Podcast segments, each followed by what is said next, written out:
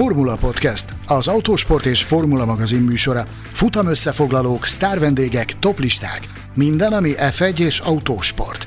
Ha szeretnél hozzájárulni a műsor készítéséhez és fejlődéséhez, látogass el Patreon oldalunkra, amelynek címe www.patreon.com per Formula Podcast. A Formula Podcast virtuális stúdiójában Betlen Tamás, Gellérfi Gergő és Mészáros Sándor.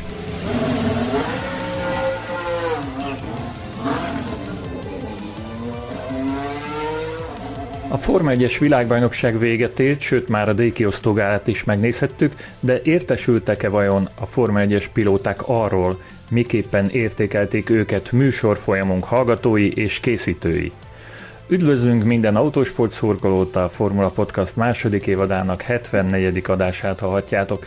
Köszöntöm kollégáimat, Gellérfi Gergőt és Mészáros Sándort. Sziasztok! Üdvözlöm a hallgatókat, sziasztok! Engem Betlen Tamásnak hívnak, és barátaimmal ezúttal arról beszélgetünk, milyen pontszámot érdemeltek a szágódó cirkusz résztvevői 2021-ben követőinktől és szakértőinktől.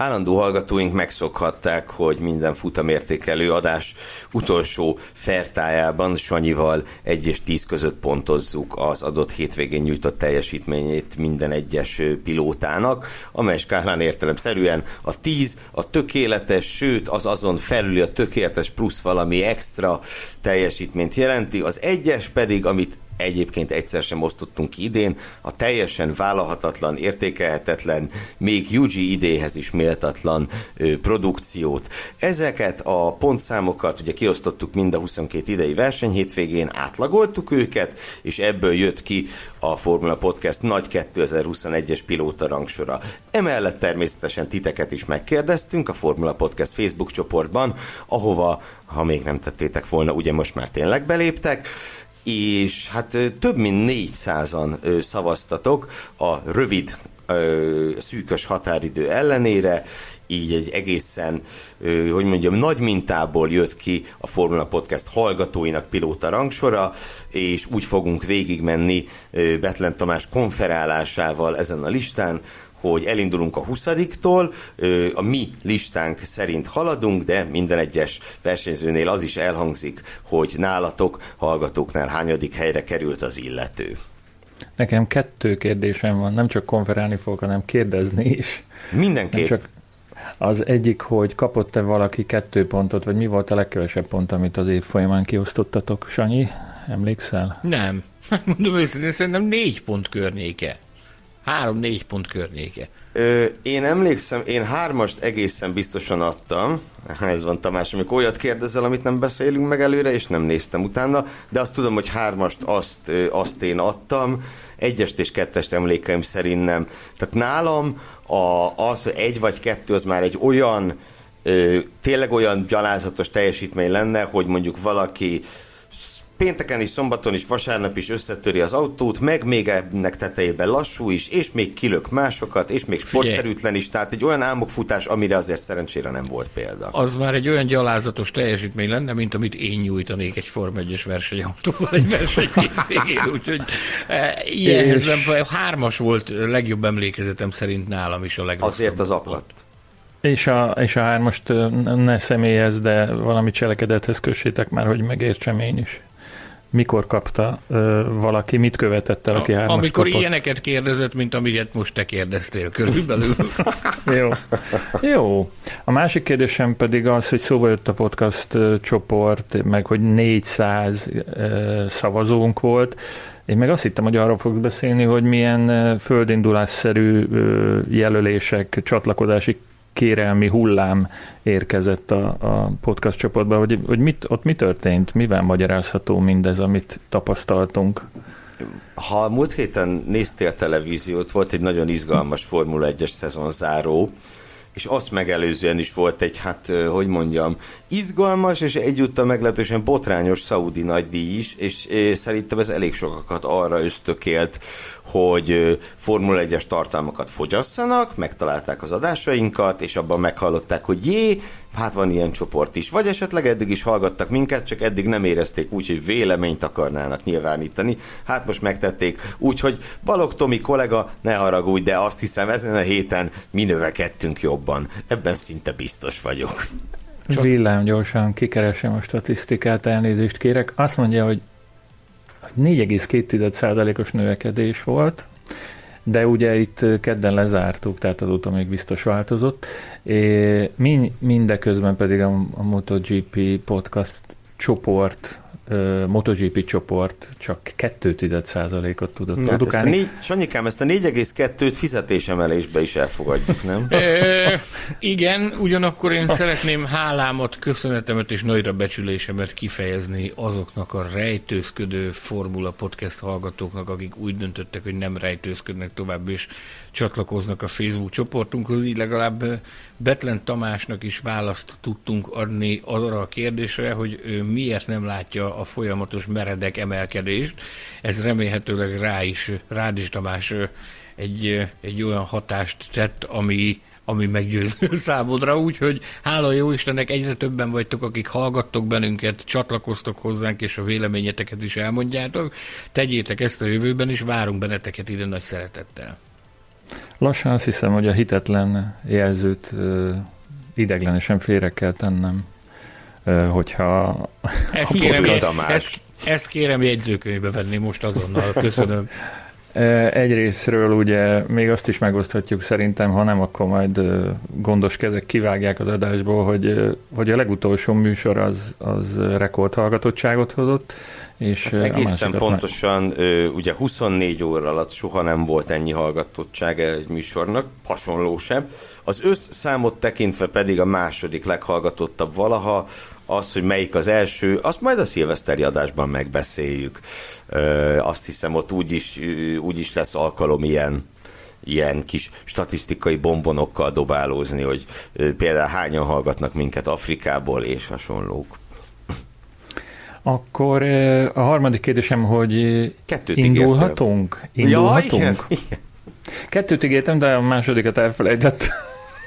Bocsánat, és én de ezen most már nem is vagyok hajlandó gondolkodni így év vége felé közeledve, és teljesen kiégve a, nem tudom, a megrendelés cunamiból, ami egyébként érkezik a webshopunkba, meg a sok minden másból. Azt javallom, hogy kezdjünk neki ennek a nem rövid táblázatnak, 20 résztvevője van meglepő módon, és fel is kérem ezzel a lendülettel Mészáros Sándor szakértő kollégámat, hogy Hűha, értékelje mire? a értékelje a lista 20. helyén szereplő Mazepin nevezető orosz autóversenyző teljesítményét, ugyanis ő volt az egyetlen, aki nem tudta átlépni a, a mágikus ötös ponthatárt, hanem ehelyett csak 4,78 század pontot szerzett átlagosan, ami mind a Formula Podcast szakértői, mind a hallgatók értékelésénél csak a 20. helyre volt elég. Mm, ráadásul hozzá kell tenni, hogy a hallgatóknál még a négy pontot se lépte át. Mi jut mindenről eszedbe? Rettenetesen nehéz helyzetből kezdte ez a fiú ezt a 2021-es Form 1 szezont pályafutása első idényét, ugye már mielőtt az autóba beült volna olyan szintű ellenszemv hullámmal kellett szembesülnie, részben jogosan, részben talán sosem tudjuk meg, hogy mennyire jogosan, amilyen ellenszemv hullám közepette, én szerintem autóversenyző még soha nem érkezett a Form 1-be. Ugye amikor gazdag családok gyermekei érkeznek, az mindig kivált egyfajta ellenérzéseket a szurkolótáborból, azt láthattuk például Lance Stroll esetében, amit aztán idővel szépen megbocsátottak neki. Szóval ilyen ellenszem cunami közepette megkezdeni egy Form 1 pályafutást, az, az soha nem egyszerű, ez hatványozottan megnehezítette az ő dolgát, aztán ahogy haladtunk előre az időben, már az első néhány futam után körvonalazódott az, amivel a mi meggyőződésünk szerint a világ még nem szembesült, vagy nem volt hajlandó elfogadni azt a tényt, hogy tulajdonképpen nem azonosak a feltételek a háznál, lényegesen rosszabb, bár az édesapja a csapat főszponzora, Mazepin lényegesen rosszabb feltételek mellett versenyezhetett. Olyan, olyan Spielberg környékén jártunk, amikor kiderült, hogy, hogy tulajdonképpen Kevin Magnussennek egy levetett és agyon tákolt, áttalakított karosszériájával versenyzett a szezonnak az első felében Mazepin, ami 7 kg-mal nehezebb volt, mint a, a csapattárs Mick Schumacher versenyautója. Ez sikerült úgy levajazniuk, hogy, hogy Spára gyakorlatilag új karosszériát kapott. Azt, hogy mit lehet kiolvasni az ő szezonjából, az eredmények papíron, amiket látunk, azok katasztrofálisak gyakorlatilag. Viszont, hogyha ha figyelemmel kísértük a teljesítményét, hogy mit nyújtott az autóban, akkor az látszott, hogy a hibákat azokat egy idő után sikerült levetkőzni, a folyamatos pörgést, forgást és autótörést, ez egy idő után megszűnt. Összességében véve én azt gondolom, hogy, hogy a javulás jelei voltak láthatóak a szezon során, a világot nem váltotta meg, nagyon nagy a lemaradása a csapattársához képest, nagyon nagy volt a lemaradás egész évben, viszont, viszont én óvaintenék mindenkit attól, hogy, hogy egy bilogot már most ráüssön Mazepinre, ugyanis, ugyanis ez nagy bizonyossággal jelenthetjük ki, hogy hát nem azonos feltételek mellett versenyezhetett a két pilóta, úgyhogy ez alapján szerintem semmiféleképpen nincs értelme, meg nem szabad megítélni. Én azt gondolom, hogy, hogy visítva, de a, a második esély az, az jár neki. Ha másért nem, akkor azért, hogy ilyen ellenszélben végig tudta csinálni ezt a szezont. Lényeget Sanyi elmondta, én csak személyes nem is tudom, gondolataimat, érzésémet tenném hozzá. Én nagyon nem örültem, és ennek hangot is adtam az ő szerződtetésének azok közé tartoztam, akik előzetesen azt mondták, hogy ennek a srácnak nincs itt a helye.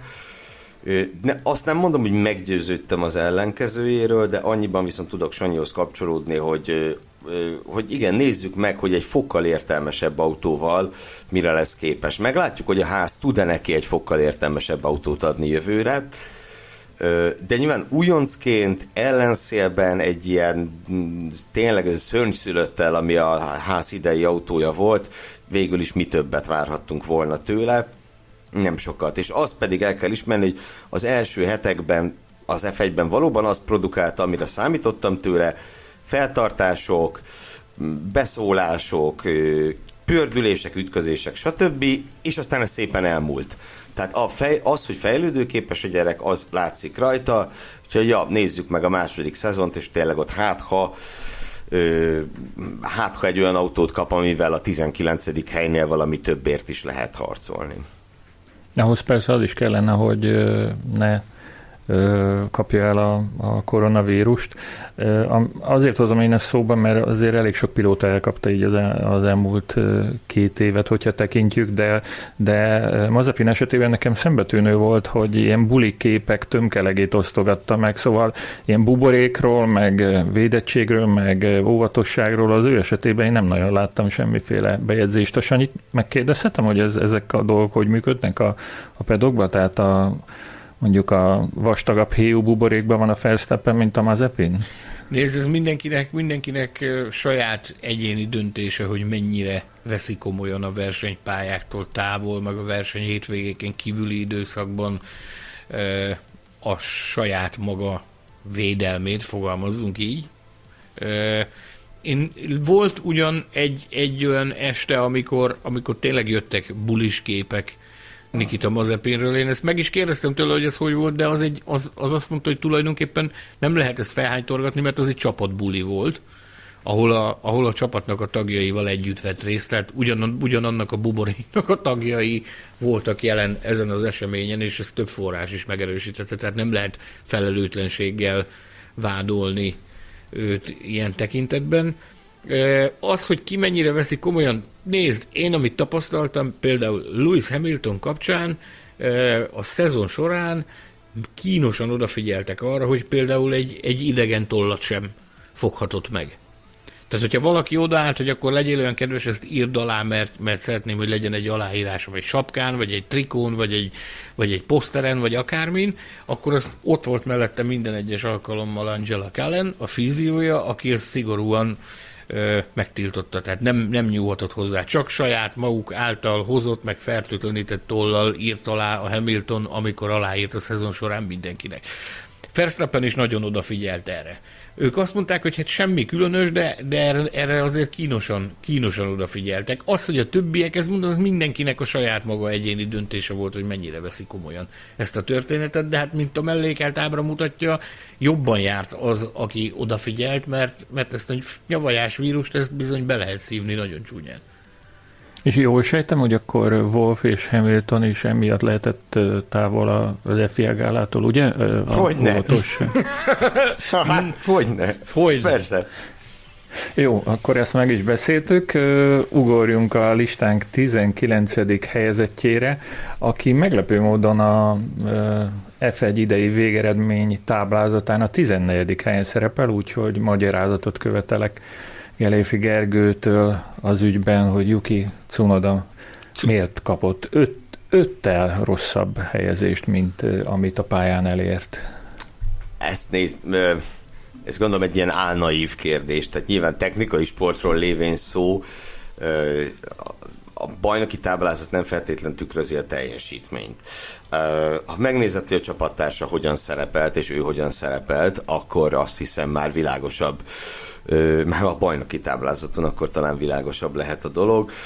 Cunoda úr, Cuki Unoda, hogy mi egymás között szoktuk Sanyival emlegetni, a szezon legnagyobb részében gyakorlatilag csak lassúsággal és hibákkal vétette észre magát ha az utolsó az utolsó hétvége jár a fejünkben, amikor élete produkciójával negyedik lett, és kétszer előzte Bottas mercedes egy versenyen, akkor nyilván furcsa lehet, hogy, hogy miért a második leggyengébb teljesítmény az övé szerintünk.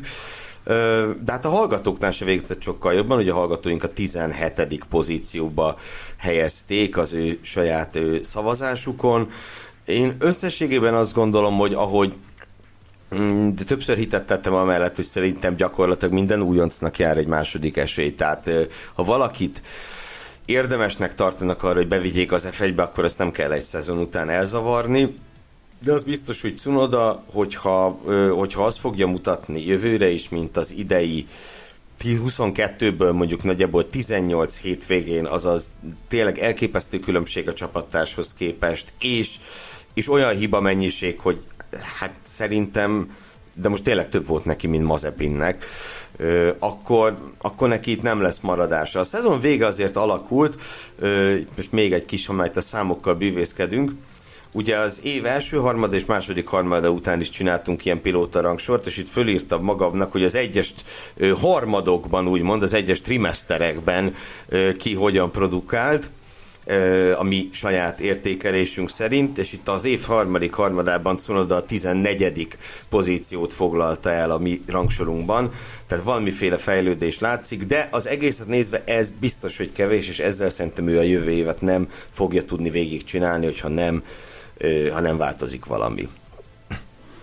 Sanyi, neked mi a meglátásod a Cuki japán versenyzőről?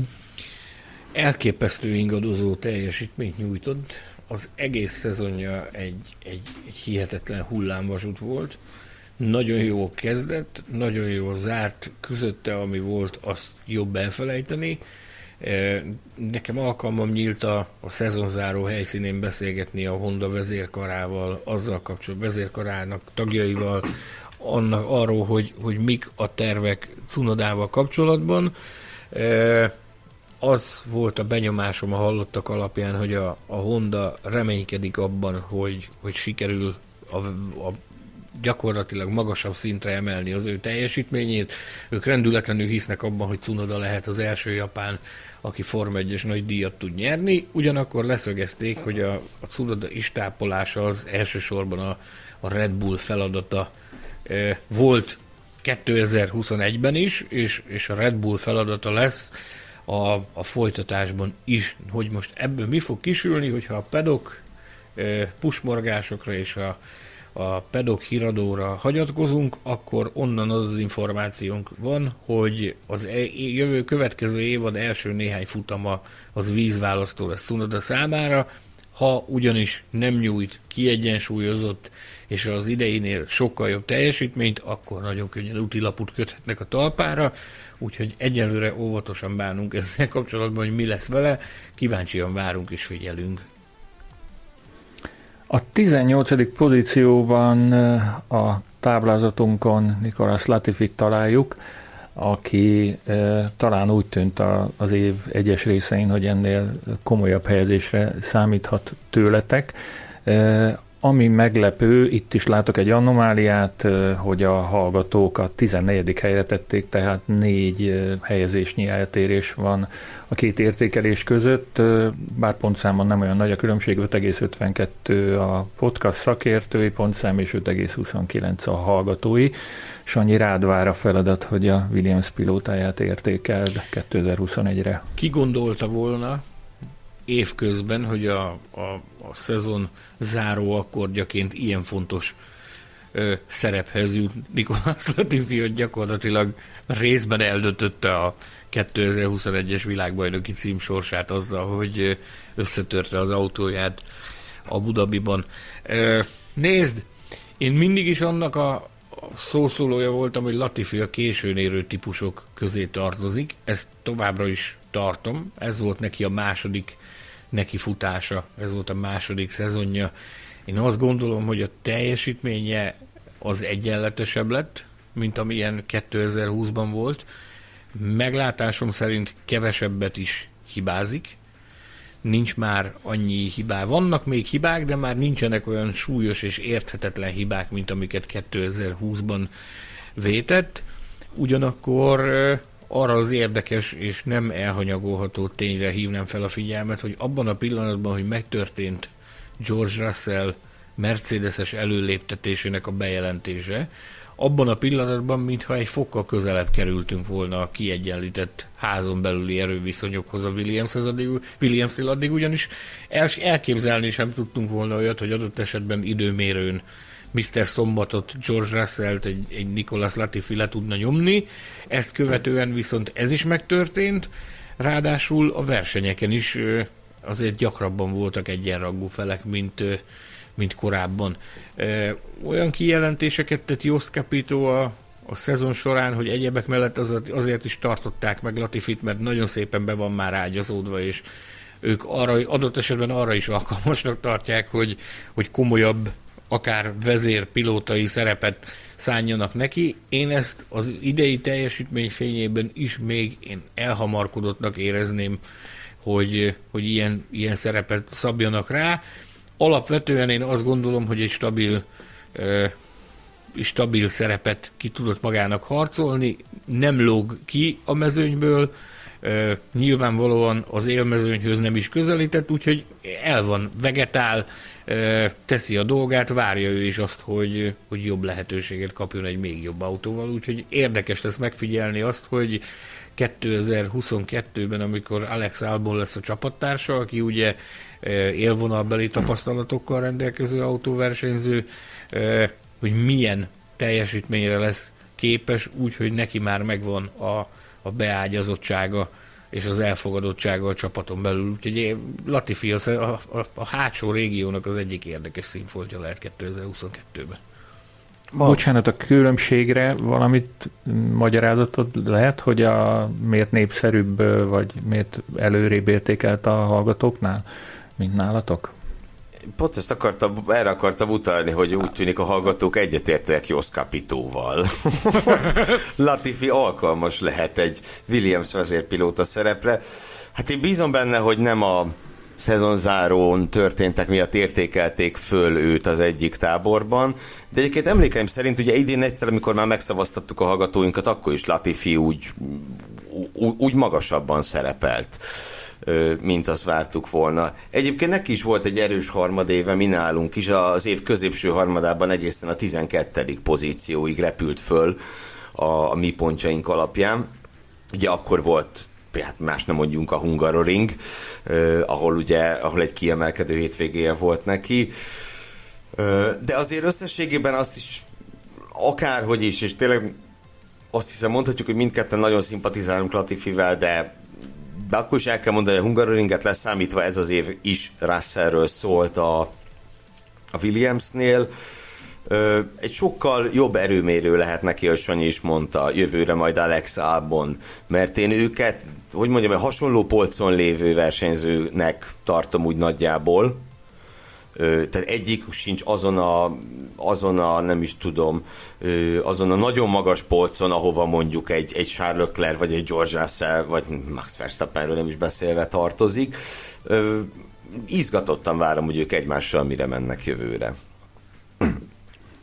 A 17. helyre érkezett Mazepin csapattársa Mick Schumacher, nem is tudom, ezt pozitív eredménynek kell tekinteni, vagy, vagy annak a színnek, amit vártunk tőle, vagy esetleg akár jobbra is képes lett volna. Gergő, megint nálad a szó. Nézd, először is az újoncok között ugye ő kapta a legmagasabb pontszámot, tőlünk 5,56 az éves átlag. A hallgatók egy kicsit följebb rakták a 15. pozícióba, teszem hozzá Latifi mögé őt is. Schumacher, um, nyilván mindenki nagyon várta. Ö, na, nehéz volt az ő megérkezéséhez érzelmek nélkül hozzáállni. Akár ilyen, akár olyan érzelmek nélkül hozzáállni. Ö, a teljesítményeinek megítélése gyakorlatilag nagyon hasonló tudunk mondani, mint Mazepinről, hogy nem igazán lehet. Nem igazán lehet ö, megítélni, mert ugye az egyértelmű, hogy a mezőny leggyengébb autója a ház, de mondjuk, ha egy tapasztaltabb csapattársa lett volna, akkor talán jobban be lehet lőni, hogy mennyivel gyengébb ez az autó a többinél pontosan. Tehát, hogy a ház lemaradásában mekkora szerepet játszanak a, a pilóták, és mekkorát az autó. És hát, és hát mivel tudjuk, hogy csapaton belül nem voltak egyenlőek a feltételek, így az sem, az sem mutat egy kristálytiszta képet. Ettől függetlenül akár könnyebb autó ide vagy oda, meg, meg erősebb támogatás ide vagy oda, azt mindenképp az ki kell emelni, hogy bucira verte a csapattársát, tehát nyilván ez alig ha lehet kizárólag arra fogni, hogy, hogy hát Mazepint meglehetősen elnyomták vele szemben. Hát emellett viszont azért azt is hozzá kell tenni, hogy azok a hibák, kipördülések, autótörések, agresszívkodások, amelyek az évesi futamai még inkább Mazepint jellemezték, bizony az év vége fele inkább Schumacherre voltak jellemzőek.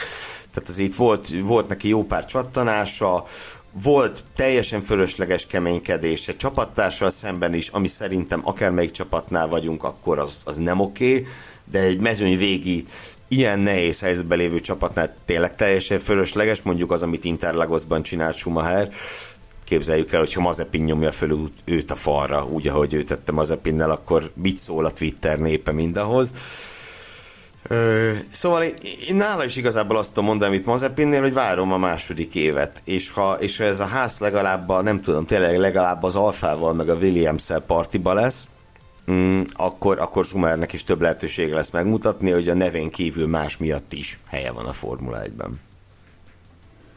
Sanyi, hova teszed Mick Schumachert a 21-es teljesítménye alapján? Én nem Schumachert értékelném, én inkább a háznak a erről a döntésére reflektálnék egy picit, hogy, hogy bevállalták ezt, hogy két újonccal mennek neki ennek a szezonnak, hogy ez, ez milyen mértékben lehet kifizetődő. Ugye ezek a fiúk, amit lehetett, Mazepin is, és Mick Schumacher is megtapasztaltak a pokolban. És ebből bizony rengeteget lehet tanulni, amikor egy ilyen, amikor egy ilyen ö, kurta, furcsa, összvér tákolmánya, mint amilyen ez a ház volt, amikor ezzel kell versenyezni, ebből, ebből rengeteg tapasztalatot és tudást lehet szerezni.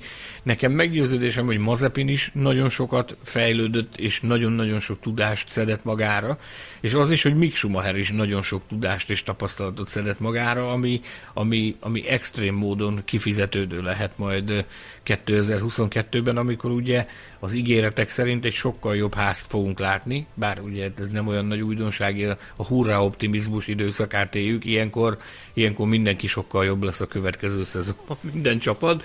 Ugye ez, a, ez a, az új házautó, ez már a, a Ferrari-nál terveződik, és a, a Ferrari-nál kerül majd, majd legyártásra, tehát ez már egy Ferrari Light lesz ez a versenyautó. Én, én azt gondolom, hogy egy, egy bátor, döntés volt a házvezető vezetése részéről, ez, hogy a két fiatalnak adtak egy ilyen szezont, hogy egy ilyen, egy ilyen szörnyszülöttel gyakorlatozzanak végig egy évet, ugyanakkor én arra számítok, hogy ez mind a kettőjük esetében jótékony hatással lesz a 2022-es teljesítményre az, hogy idén ilyen tapasztalatokat szereztek. Míg Schumacher röviden, tömören én azt gondolom, hogy a névjegyétnek is sikerült letennie. Azt, amit, ahogy Gergő is megfogalmazta, az mindenféleképpen érdekes, hogy a szezon második felében nála jelentkeztek azok a hibák, amik, amik Mazepinnél a szezon első felében. Összességében véve én úgy gondolom, hogy 2022 lesz az a szezon, amikor vele kapcsolatban is igazi, igazi mérleget lehet vonni, hogy akkor, akkor hova kell őt elhelyezni az időben és a térben. A ranglista 16. helyére is egy milliómos csemete, ráadásul egy csapat tulajdonos milliómos csemete került. Gondolom, hogy kizárásos alapon nem nehéz kitalálni, hogy kiről van szó. E, de Dorilton hát, úr fia. ja nem. A kérdésem e, Sanyihoz irányul. Lance Stroll, ugye volt már az egekben, volt már a, a, a pokol legmélyén, most a 15. helyen van ez úgy állt össze, hogy 6,8 század pontot kapott tőletek, és kicsivel kevesebbet, mint 5, 4,94-et a hallgatóktól. Akiknél? Menj, akiknél? A 19. helyre került Lance Stroll. Ami az utolsó előtti hely, ugye? Fú, nagyon nehéz. Én szerintem, én szerintem az egyik legnehezebb feladat, Lance Stroll-t értékelni. Bocsánat, hogy ezt mondom, de egy picit idén is nekem ez a, ez a se íze, se bűze történet volt. Tehát voltak felvillanások, például Katarban az a, az a hatodik hely, az ki volt pakolva az asztalra. Tehát azt, azt mondod, hogy na, ez, ez egy tökös teljesítmény volt, ebben, abban minden benne volt, azt, azt, azt lehet dicsérni. Voltak pontszerzések a szezon közben, voltak voltak nagyon-nagyon jó felvillanások, de legalább, legalább annyira olyan nagy gyakorisággal voltak borzalmas megmozdulások is, úgyhogy én összességében véve nekem továbbra is a nagy szürkeség. Lance Stroll még úgy is, hogy ugye kapott maga mellé egy négyszeres világbajnok csapattársat Sebastian Vettel személyében, akitől tulajdonképpen nem nagyon maradt el. Viszont, hogyha a Fettel teljesítményét nézzük, azért, azért ott ott azért voltak szép felvillanások, meg szép, tehát ott lehetett látni az előrelépést az előző szezonhoz képest. Tehát, hogy, hogy egy olyan közegbe került Fettel, ahol, az, ahol azért többet tud mutatni magából, mint, amennyi, mint amennyit az előző évben tudott mutatni a, a, a Ferrari-nál. Viszont, viszont Stroll, hát mondom, én nem tudok, nagyon nehéz. Én csak ezt tudom mondani, hogy nekem se íze, se bűze, bocsánat. Hát uh igen. E, igen, igen, igen. A, én onnan indulnék, hogy a hallgatóink a 19. helyre rakták őt, ugye csak Mazepin, e, kizárólag Mazepin elé.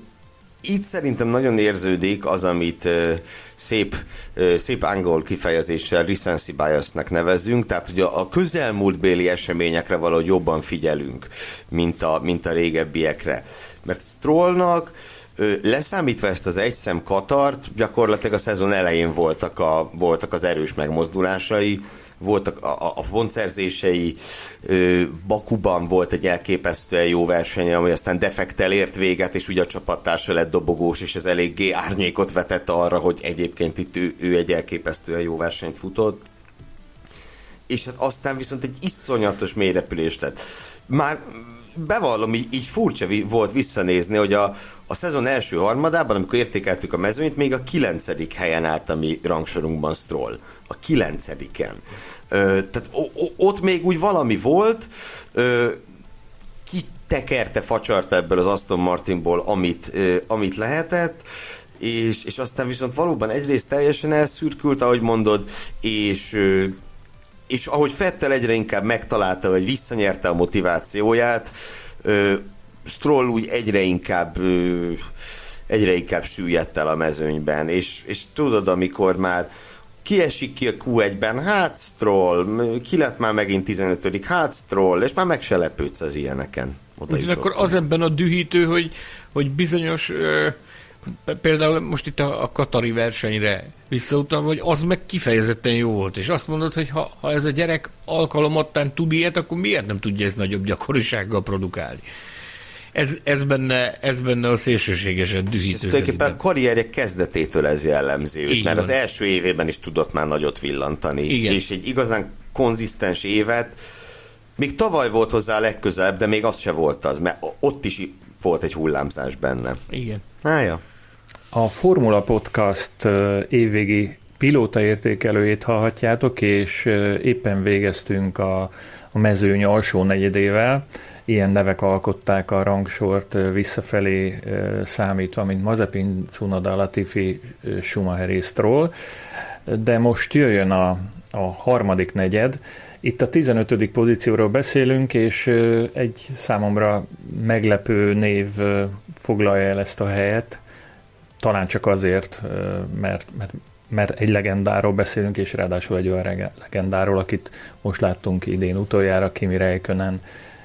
A 15. helyre tettétek a hallgatóknál, a 16. pozícióba érkezett, nálatok 6,15, a hallgatóknál 5,19-es pontszámot kapott azt hiszem, hogy így, ha a két nézetet egy, egymásra vetítem, akkor, akkor ezt nekem is el kell fogadnom, hogy, hogy valahova ide vetíthető a valós teljesítménye. Gergő? Hát nézd, én azt kell mondjam, hogy Rákönen nagyon érződött hogy, hogy ez az utolsó szezonja.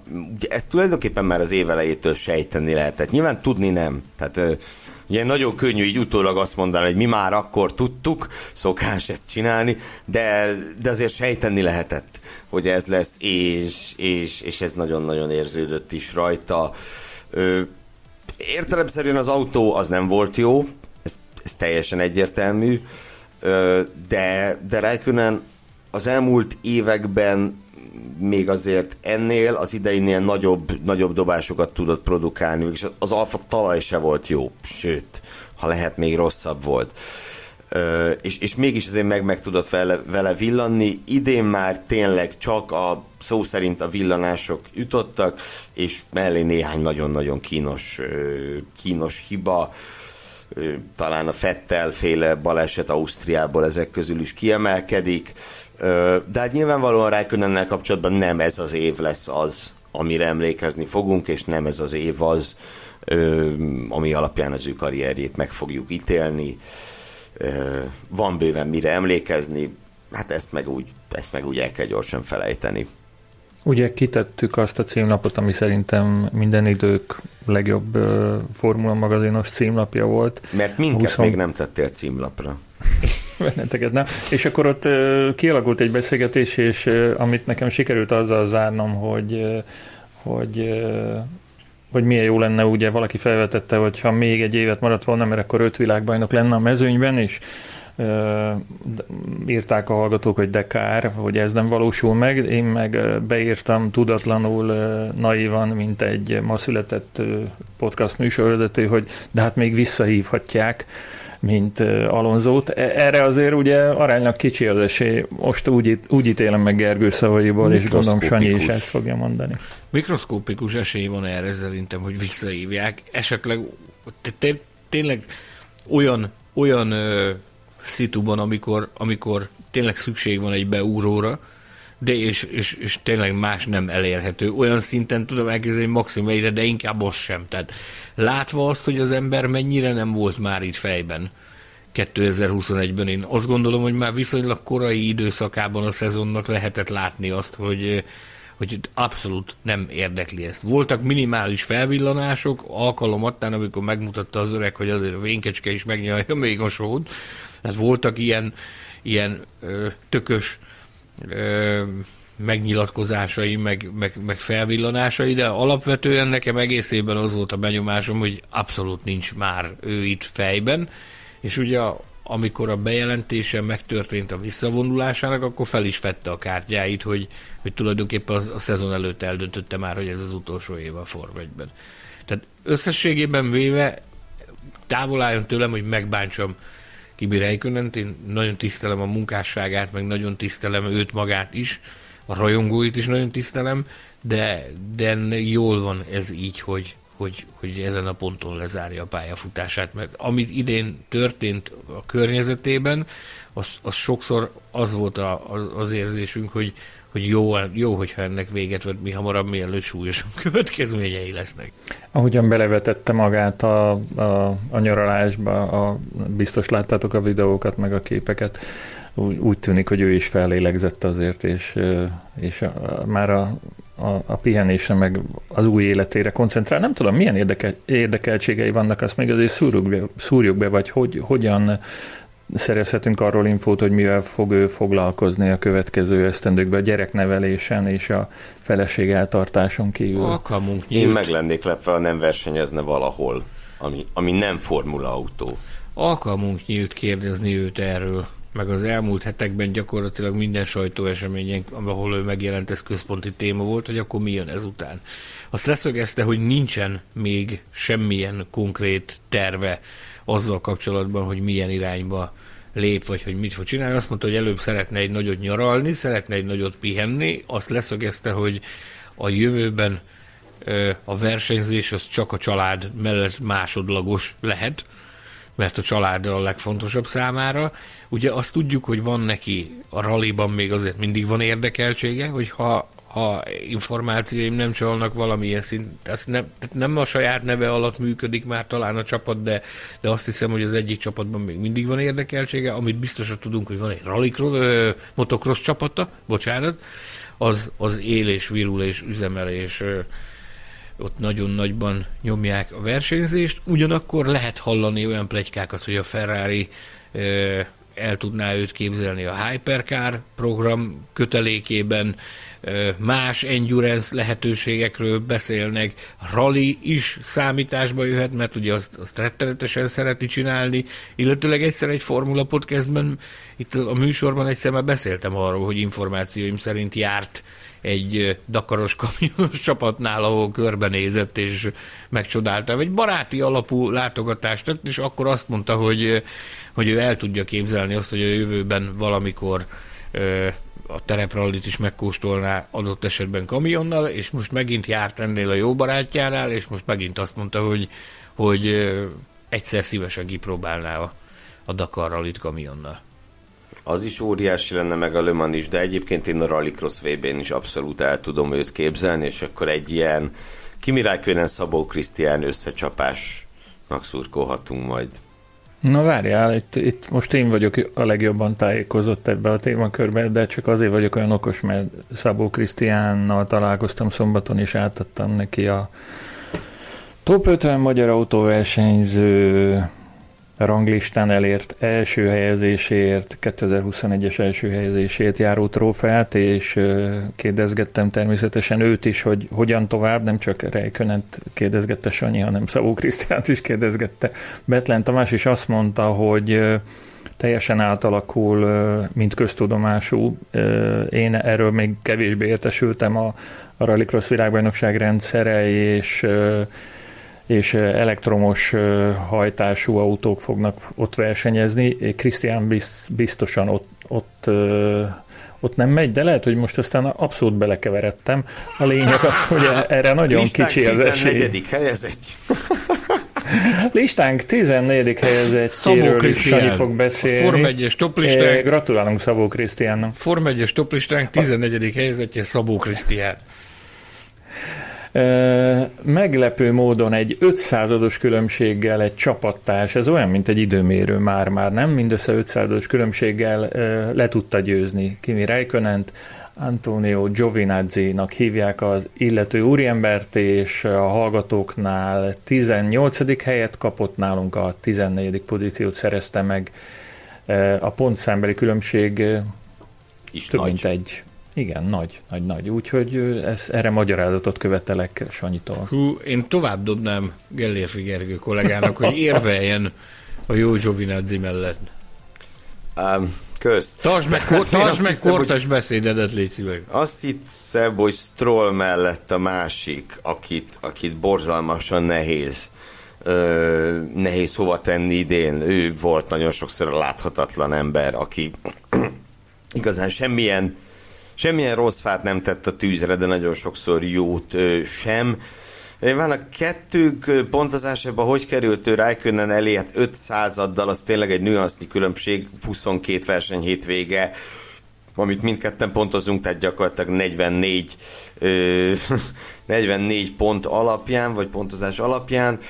Ö, nem tudom, Giovinazziról nekem egy dolog jut eszembe idén, és aztán szerintem tovább is mehetünk, mert én többet nem fog tudni róla mondani, hogy, hogy, hogy ő volt a majdnem ember idén. Ennyi 11-12. helyet nem hiszem, hogy más gyűjtött idén, mint ő. Össze kéne számolni, persze. De nekem ez van bennem, hogy a pontszerzésről is sorra épp, hogy lemaradt, 11-11-12 ilyenek, és és az időmérőkön is, is, is, is jó párszor ott volt a, a bravúros Q3-ba jutás közelében, egy-kétszer sikerült is, de többször járt hozzá nagyon közel.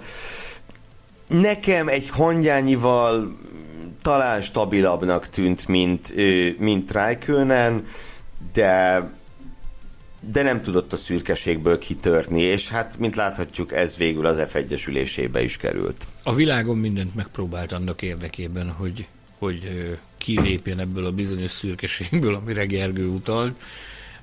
Nagyon komoly erőfeszítéseket tett, elképesztő bal szerencséi voltak neki, tehát az, hogy tényleg mindig egy, egy nüansznyira vagy attól a bizonyos nyomvat nyomorult ponttól, de mégsem tudod bezsebelni, ez egy idő után olyan szintű frusztrációhoz vezet, hogy az emberek az élettől is elmegy a kedve. Na ő ezt nem engedte meg magának, hogy ez teljes mértékben demoralizálja őt, próbálkozott utána is elképesztő erőfeszítéseket tett annak érdekében, hogy kihozza magából a legjobbat, de, de ez valahogy a, a, az égszerelmére sem akart sikerülni.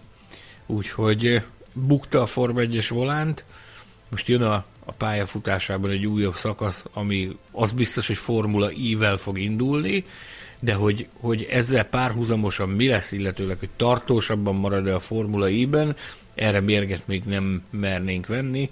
Indikáros érdeklődésről hallottunk, illetőleg épp a legutóbbi műsorban pusmorogtunk arról, hogy váratlan helyről kaphat ő mentőövet, meg, meg segítő kezet úgyhogy várjuk és figyeljük, hogy mi lesz Antonio Giovinazzi sorsa. Egy igazi, rendes, jó felsrácról van szó, aki talán túlságosan jó volt ez a sporthoz. Meglepő módon rákerestem arra közben, amíg beszéltetek, hogy milyen friss információk vannak róla, és a legfrissebb információ, ami van, az a formula.hu felületén található, és arról szól, hogy Mészáros Sándor beszélt az előző adásban arról, hogy, hogy mi lesz Giovinazzival a következő években. Úgyhogy ezt javaslom annak, aki érdeklődik egy egykori Alfa Romeo pilóta pályafutása iránt hallgassa vissza, de azoknak pedig, akik szeretnék megtudni, hogy hogy került egy, egy futamgyőztes idén futamgyőztes, egy McLaren-nel futamgyőztes versenyző, ausztrál pilóta a listánknak a 13. helyére, azoknak azt javaslom, hogy hallgassák meg Gergő érvelését, hiszen ez, ez azért alaposan, tehát ennél sokkal jobb eredményt érdemelt volna szerintem egy futamgyőzelem, de tudom, hogy nem csak a futamgyőzelmet kell itt figyelembe venni. Hát igen, ugye Daniel Ricardo nagy bal szerencséje egy 22 verseny hétvége volt idén, mert valóban hát volt az a, volt az a verseny hétvége, ahol ő nagyon csodálatosan teljesített és futamgyőztes lett. De azon kívül hát nem sok jót lehet mondani az idei produkciójáról. Pedig hát ugye na hogy mondjam, tehát hogy Ricardónak talán onnan kezdem, hogy csapaton belül is kalpokat tekintve egész szép a trófea listája. Ugye verte ő el csapaton belül Sebastian Vettelt, verte el Max Verstappent, az isteni Nico Hülkenberget, tehát azért püfölt már jó pár embert csapaton belül, hát Landon Norris nem sikerült, nagyon nem. Az a Norris, aki, aki az előző két évben még kikapott Sainz-tól, a McLaren berkei belül. Idén nagyon-nagyon csúnyán megverte ö, Ricardót. Talán azt mondhatjuk, a Norris legnagyobb tragédiája az, hogy pont azon a hétvégén volt lassabb Ricardónál, amikor a McLaren hirtelen futamgyőztes pozícióban találta magát. De hát összességében az évad első harmada az valami gyalázatos volt. Itt is hadd had mondjam ezt, hogy így, így harmadokra bontva a mi listánkon a pozíciók 15., 9. és 15. Tényleg egészen gyatra teljesítmény nyújtott Ricardo a szezon jelentős részében, és nekem az év egyik nagy csalódása a futam győzelem mellett is. Sanyi, neked mi volt a, a, az év csalódása? Ez Elmaradt a javadalmazásunk. nem, én szerintem, én nem úgy emlékszem, de most Vicceltem, ezt ne, jaj, ne hát vitassuk vicceltem. meg. Ne vitassuk. Hiszen, na ez, erről majd később. Most akkor mi következik? Az ausztrál pilótáról beszél, El, elnyomlok a hangommal, de majd Gergő majd feljebb és lejjebb húzza a potmétereket. Szóval Ricardóról beszéltünk, hogy a futamgyőzelem miért nem volt elég, hogy legalább az első tízbe bekerüljön. Szágény szerencsétlen Ricardo, hát első neki futása nem úgy sült el ez a történet neki, ahogy azt szerette volna. Annak ellenére sem, hogy, hogy ezt a bizonyos futamgyőzelmet ezt be tudta húzni, mégpedig erőből. Én azt gondolom, én láttam rajta, meg szerintem nagyon sokan vagyunk ezzel így, hogy látjuk rajta a törekvést, meg látjuk rajta az igyekezetet, ami, ami nagyon jó dolog. Például a, a renault időszaknak az első évéhez képest, amikor, amikor semmit nem láttál rajta, hogy, hogy, hogy túlságosan iparkodott volna. Most bizony nagyon is iparkodik, nagyon is igyekszik, mint ahogy azt András Seidel elmondta itt a műsorban, ők azért rendületlenül hisznek abban, hogy, hogy ez a beilleszkedési folyamat, meg ez a, ez a ritmus felvétel, ez már hosszabb ideig nyúlik, vagy hosszabb ideig tart, mint ahogy arra számítani lehetett, de, de hogy, hogy bele fog ő rázódni ebbe, és, és jobb időszakai is lesznek neki a McLarennél. Én úgy gondolom a Ricardo személyét, a tehetségét, a tudását ismerve, száz százalék, hogy nem ez a max, amit láttunk tőle, tehát ennél csak jobbak jöhetnek, ennél csak jobb időszakok jöhetnek. Nagyon gyorsan lerendeztétek az ausztrál pilótát, de Mondd el, légy szíves, hogy mit szeretnél még hallani róla. Meg mondd el te is, hogy te mit hát, gondolsz, Daniel Ricciardo. Engem dicső, Dicsőítsétek, legyetek olyan kedvesek, mert nem tudom. Tehát Javaslom azon a monzai futamértékelőnket meghallgatni, és ott annyi, annyit dicsértük, hogy az valami elképesztő. Ott már majdnem a Szenti Avatás közelében jártunk, ha emlékszem. Szent Daniel. Így van. Te Hogyha ilyen, morog... rejtőzködő Ricardo szurkoló vagy, Tamás, fogadjunk. Hát többek Úgy, között igen, igen. Akkor légy és méltas már. Én kérjelek, hogy miért, mondd el, hogy miért, miért Fi, szereted a Ricardot. Mondd el. Ne titkolózz. Nincs értelme. Kiderül az igazság. Légy és mondd el, hogy miért szereted. Miért, miért imádod Ricardot. Légy és ne lapíts. Na, Kedves hallgatók, nagyon évvégi hangulatban vagyunk már azért az érzés. Most bújik kifelé a szegazságból, úgyhogy hajrá! Az érdekel még vele kapcsolatban a, a ti véleményeitek alapján, mennyi ideje van neki még a Forma 1-ben? Van-e még útja valahova, hogyha a McLarenben találnak egy nála alkalmasabb személyt arra, hogy, hogy előre tolja a csapat szekerét?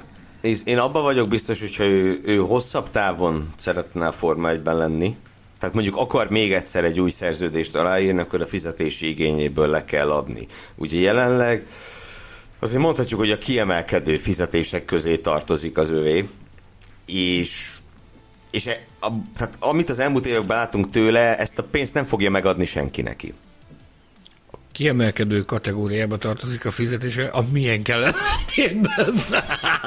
tudtam, tudtam, hogy elhangzik a pénz, akkor meg a fizetés. Ezt nem lehet kihagyni. Igen, tehát nézd, én e, azt gondolom, hogy a 2022-es szezon az számára sorsfordító idény lesz. Tehát, hogyha ha szeretné azt, hogy ő továbbra is az élvonalbeli csúcspilóták közé legyen sorolva, mint ahogy azért már az elmúlt időszakban azért elég sok szkeptikus hangot hallottunk ezzel kapcsolatban, hogy Ricardo top pilóta vagy, vagy nem top pilóta, ahhoz neki bizony robbantania kell. Most, hogy ez mennyire tud megvalósulni a, a csapat jövőjének titulált uh, Lando Norris mellett, aki egyébként, egyébként szintén, én szerintem nagyon-nagyon jó szezont futott, Lando Norris, még akkor is, hogyha a szezon utolsó harmada az azért, azért nem sikerült túlságosan fényesre számára a csapat, csapattal együtt, tehát a csapatéhoz hasonlóan. nagyon fontos szezon lesz 2022 Ricardo számára, villantania kell, robbantania kell, és hát én azt gondolom, hogy a szándék meg az akarat megvan benne. Remélhetőleg a McLaren tesz alájuk egy olyan autót, amivel, amivel képesek lesznek nagy dolgokat véghez vinni. Akkor ez az is, azt is jelenti, hogy egy, egy futamgyőzelem a mai Forma 1-es világban az, az kevés kevés ahhoz, hogy akár megtartson a, a pilóta egy állást, vagy, vagy a pozícióit melegen tartsa, és, és ne kelljen neki félnie. A futamgyőzelem óriási dolog, de attól nem lehet eltekinteni, hogy a másik 21 verseny hétvégén mit csinálsz. Tehát most Ah, mit mondjak, nem, nem mondok semmit, mert ugye a nevek, nem szép ilyenkor nevekkel dobálózni, de hát azért ne. láttunk már olyan versenyzőt, aki nyert futamot ennek ellenére a mégsem sorolnánk az élpilóták közé. Jó, akkor most már csak az az egy kérdésem van, hogy Fettelt az élpilóták közé kell -e sorolni, és annyira vár a feladat, hogy értékelje, hogy miképpen került ő a 12. helyre. Ugyanaz a kérdés tulajdonképpen, hogy egy négyszeres világbajnokról beszélünk, és tessék a 12. Tegyük hozzá hallgatóinknál a 13 tehát nem csak mi voltunk itt szőrös szívűek, és nem Gergő Fettel fóbiája, amit szokás emlegetni olykor, nem az bontakozott ki e pozícióban. A helyzet az, hogy én látom Sebastian Fettelen a pozitív irányba történő elmozdulást, ahhoz képest a gyalázathoz képest, amit tavaly a úgymond 2020-ban, amit a Ferrari-nál láttunk tőle, mert azt, azt nem lehet másra csak gyalázatnak titulálni. Ez azért a gyalázatnál már jó néhány számmal jobb teljesítmény volt, amit produkált idén.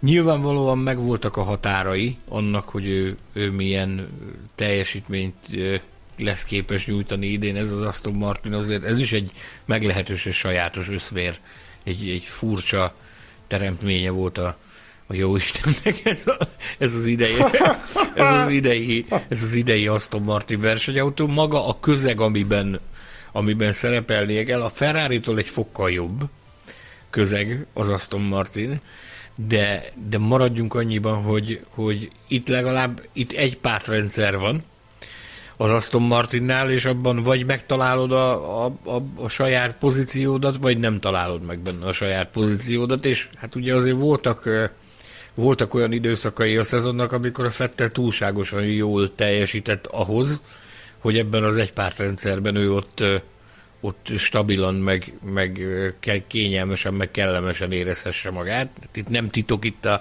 a csapat, az tulajdonképpen a tulajdonos fia köré épül, az egész sztori azért működik, hogy a, a, a, a ifjabb Strollt minél magasabbra juttassák a Form 1-ben.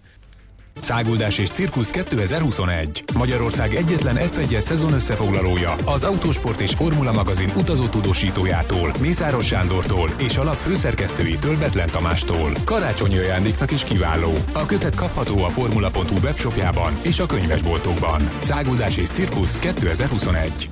Azt hiszem, Sanyi a lényeget összefoglalta Fettel kapcsolatban. Itt, ami engem nagyon érdekelne, az a az, hogy Fettelnek hogyan változott a motivációja az elmúlt egy év alatt, mert ugye nyilván tavaly, amikor ő eljött a Ferrari-tól, akkor érződött, hogy másra se vágyik, mint hogy onnan megszabaduljon és belekezdjen egy új kalandba.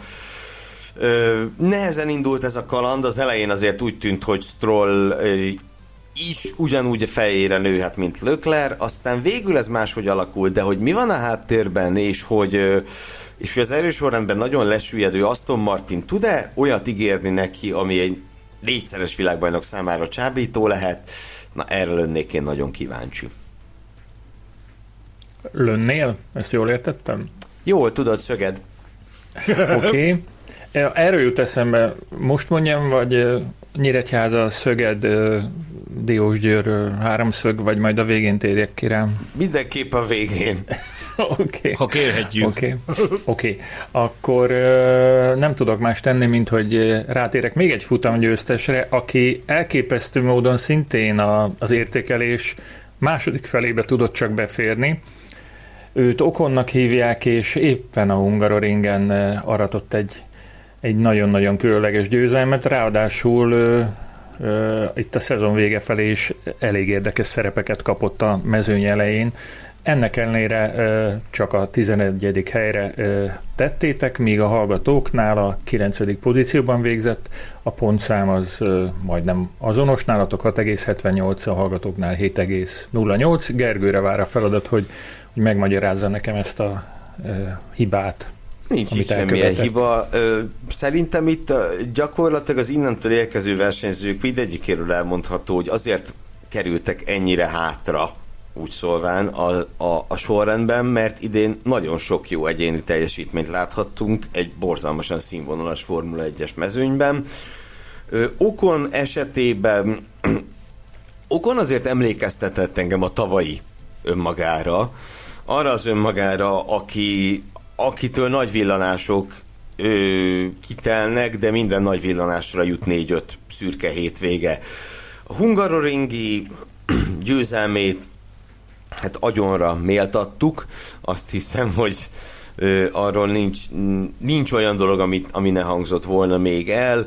Ö, valóban volt itt ugye az év végén Giddában egy, egy szintén egy borzalmasan erős teljesítménye, de összességében viszont az a helyzet, hogy amint Alonso beleszokott a Formula 1-be, azért kellett neki pár futam visszaszokás, onnantól kezdve nem igazán volt kérdés csapaton belül, hogy hogy ki az úraháznál. Persze a futamgyőzelem az, az okonnak jött ki, de hát ugye ott azért abban, hogy az érre keveredett, abban erős, erős, erős mázli faktor is volt. A simább hétvégéken, tehát a nem rendkívüli hétvégéken azért egyértelműen Alonso volt az erősebb kettejük közül. Sanyi, neked hogy tetszett Okon idei teljesítmények? Melyik őtök tette egyébként hátrébb erre most így direktbe, hadd kérdezzek hát rá. ezt így nem hát, tudjuk megmondani, hiszen 22 héten át osztogattuk a pontokat, tehát ez nem egy szavazás, hanem 22, úgyhogy sajnos erre nem tudok válaszolni. Nincs jó válasz, de létezik válasz, csak nincs elég felkészült statisztikus, úgy érzem. Ne bosszant. Az, az igazság az, hogy én, én mindig is Okon harsány kritikusai közé tartoztam itt a műsorban is nagyon sokszor bíráltam őt tavaly, idén is. Összességében véve viszont a 2021-es szezonja az nálam a, a pozitív irányba billen el. Azt is megmondom neked, hogy miért. Ugyanis a, a hozzáállásán láttam gyökeres változásokat okonnak amikor, amikor nagyon rájárt a rúd, ugye azzal poénkodtunk, hogy, hogy Paul Ricard előtt aláírta az új szerződését, és belefeledkezett a pénzszámolásba. Ezért az elkövetkezendő három futam, tehát a Paul Ricard, illetve a dupla Ausztria az nem úgy adta ki neki. E, itt ezt elpoénkodtuk ezt a dolgot ezzel, de, de egy kicsit a mélyére nézve a dolgoknak, meg az ő szezonját egy kicsit jobban kielemezve, meg, meg benézve a színfalak mögé, okon kőkemény munkát végzett annak érdekében, hogy ezekből az útvesztőkből ö, megtalálja a kiutat. Ugye ez, azért ezt az alpin konstrukciót se lehetett éppen világverőnek titulálni, ezt a búbos kemencét, amivel, ami, ez, ez is inkább a szőnszülött kategóriába tartozott, mint a jó versenyautó kategóriájába. És az okon az bizony a csapatnak az előrehaladásához. Én nagyon sokat beszélgettem fontos háttéremberekkel az Alpinnál, akik, akik azt mondták, hogy igen, ahhoz, hogy, hogy bizonyos alkalmakkor útvesztőbe keveredtek, és onnan kitalál, megtalálták a kiutat, abban bizony okonnak a munkája kőkeményen benne volt. Tehát nem azt láttam rajta, hogy, hogy én vagyok a, a fiatal szupersztár jelölt, és akkor tessék előttem térdre borulni. Korábban itt nagyon sokszor érte őt kritika, meg nagyon sok visszajelzés érkezett ezzel kapcsolatban, nem én, én az alázatos, versenyzőt láttam, aki, aki kőkeményen dolgozik annak érdekében, hogy a csapatnak a, a szekerét lendületbe hozza. És ez volt az egyik dolog, tehát hogy a hozzáállásával győzött meg arról, hogy, hogy ez, egy, ez inkább egy jó szezon volt számára. A másik pedig az, hogy tulajdonképpen mindahányszor olyan helyzetbe került, hogy, hogy felcsillant a nagy eredménynek a lehetősége, nem remegett meg a keze. Egyáltalán. Lásd itt a hungarorégi futamgyőzelmet, oda keveredett a mezőny élére, és onnantól fogva azt én nem is tudom, buldózerrel tudtad volna kirobbantani onnan a mezőny elejéről, mert, mert, mert maga biztosan vezetett. Tehát kellett nyilván Fernando Alonso védekező munkája ahhoz, hogy hogy ne kelljen izzadt tenyérre köröznie a végén, bár így is szerintem izzadt neki a tenyere. A Száguldás és Cirkusz című könyv előszavában nagyon szépen leírja ezt, hogy mit élt ő meg ott akkor az autóban. De alapvetően, amikor, amikor olyan helyzetbe keveredett, hogy, hogy felcsillant a nagy eredménynek a lehetősége, nem remegett meg a keze, és a lehetőségeiből én, lehetőségeiből én úgy gondolom, hogy kihozta a maximumot. Ennél többre nem nagyon áhítozhatott Esteban Ocon 2021-ben. De azt kell, hogy mondjam, hogy belőlem is kihozzátok így a maximumot, és ö, alaposan felbőszítetek, amikor itt a, a tizedik pozícióban egy olyan pilótát találok, aki a, a hát a, a világbajnoki pontáláshoz képest, világbajnoki pozícióhoz képest a legnagyobb különbséget produkálta, bár a hallgatóknál is 11 lett, úgyhogy lehet, hogy egyedül maradok a sok ezer podcast csoporttag és a két szakértővel szemben. Szóval Valtteri Bottas tizedik, annak ellenére, hogy harmadik lett a világbajnokságon. Hát Hanyadiknak kéne lennie? Hát... Ö, Betlen úr hanyadik én... helyre rakna? Hát mindenképpen előrébb a, azzal és nem hiszem, a hogy nagy, nagy titkot árulok kell. Ö, előrébb, nem tudom. Na. Négy-öt, négy-öt, ugye, négy, nem olyan, ugye, nem olyan a, többi, a többiek a csúszhatnak egyen hátrébb. Én nagyon könnyen osztogatom ezeket a pozíciókat, tudjátok. A pozíciókat igen. voltunk. én, én ugye évelején még arra is talán tippeltem? Volt tippversenyünk évelején, nem Bizony volt? a szilveszteri adásban jó ki is hirdettem az eredményt. Igen, szóval furcsa dolgokra tippeltem, most már úgy látom, de, de aki mer az nyer elven, ezek nem nagyon jöttek be, most már úgy értékelem. Minden esetre én Bottaszt előrébb láttam volna ezen a listán is, és az évelei reménybeli elképzeléseim is azt sugalták, hogy ő előrébb végez, nem így történt. Én azt gondolom, hogy Bottasnak ö, volt ugye 5 éves, és immár lezárult Mercedes-es karrierje során volt ennél jobb éve, és volt ennél rosszabb éve is. Um, ez egy olyan, mm, nem tudom, mint ez az öt év egy ilyen átlag Bottas szal zárult volna, mert volt neki kiemelkedő produkció, volt neki rémes produkciója, ez meg úgy sommázta mindazt, amit láttunk tőle Louis Hamilton csapattársaként. Azt, hogy egy körön, ha olyan napja van, akkor, akkor képes a leggyorsabb lenni, és képes bárkit bárkit elverni, beleértve Max Verstappen-t és beleértve Lewis Hamilton-t. Ahogy benne volt az is, hogy egy, egy futamgyőzelem az úgy az úgy mindig benne van Bottasban, mert úgy, már úgy mindig, hogy, hogy azért azért szezon nem, nem nagyon megy el úgy, Bottas egyszer meg nem villan, és akkor ugye lehet mondani, hogy na ugye, ezt néha egészen alpári módon tette az elmúlt években, ugye ezúttal Törökországban ő, pakolta oda azt a győzelmet, tegyük hozzá egy nagyon fontos pillanatban, hiszen ott a Mercedesnek és Hamiltonnak nagyon kellett az, hogy ne Verstappen nyerje azt a török nagydíjat, de hát másfelől meg nézzük meg például a szezonzárót. Azt a szezonzárót, ahol Max Verstappen a csapattársa gyakorlatilag hozzásegített a világbajnoki címhez, Valtteri Bottas Yuki Tsunodával vívott egy végül sikertelen párviadalt. Ez azért elég beszédes. És, és és megmutatja, hogy mondjam, az árnyoldalait Bottas ezen szezonjának. Egyébként szerintem ő az egész év, vagy az évtizedet, Jézusom, mennyit ez, fél évtizedet, bocsánat, sommázva, ő nem nyújtott rossz teljesítményt wingmanként, második számú pilótaként, de Hamilton utódnak viszont ő nem volt alkalmas, és nyilván a Mercedes is ezt Mercedes is ezt befolyásolta többek között a lecserélésekor. Ők már Hamilton utódját keresik, Válteri Bottas nem az. Sanyi, kérdően nézünk rá továbbra is. Nem létezik, hogy Bottasról ne legyen véleményed. Van nekem véleményem Válteri Bottasról, nagyon is van. Azon a szinten nem tudott megfelelni, amit, ami, ami a Louis Hamilton szintje. Wingmanként, ahogy a Gergő mondta, hozta, amit hoznia kellett, meg amit, amit hoznia kötelező volt, az esetek túlnyomó többségében tudta hozni. Én, én már inkább a jövő vele kapcsolatban inkább a jövőbe tekintek, és nekem meggyőződésem, hogy a, attól a bizonyos bejelentéstől kezdve, amikor szeptember elején megtudtuk, hogy az Alfa Romeo-hoz igazol, onnantól fogva már ő is inkább a jövőbe tekintett, ott egy olyan közegbe cseppen, ahol, ahol nagyon sokat adnak az ő tudására, az ő kvalitásaira. Gyakorlatilag a terv az az, hogy a csapatot az ő tehát köré fogják építeni Himvillben. Ő az szezonnak az utolsó harmadában már neki is e körül forogtak a gondolatai.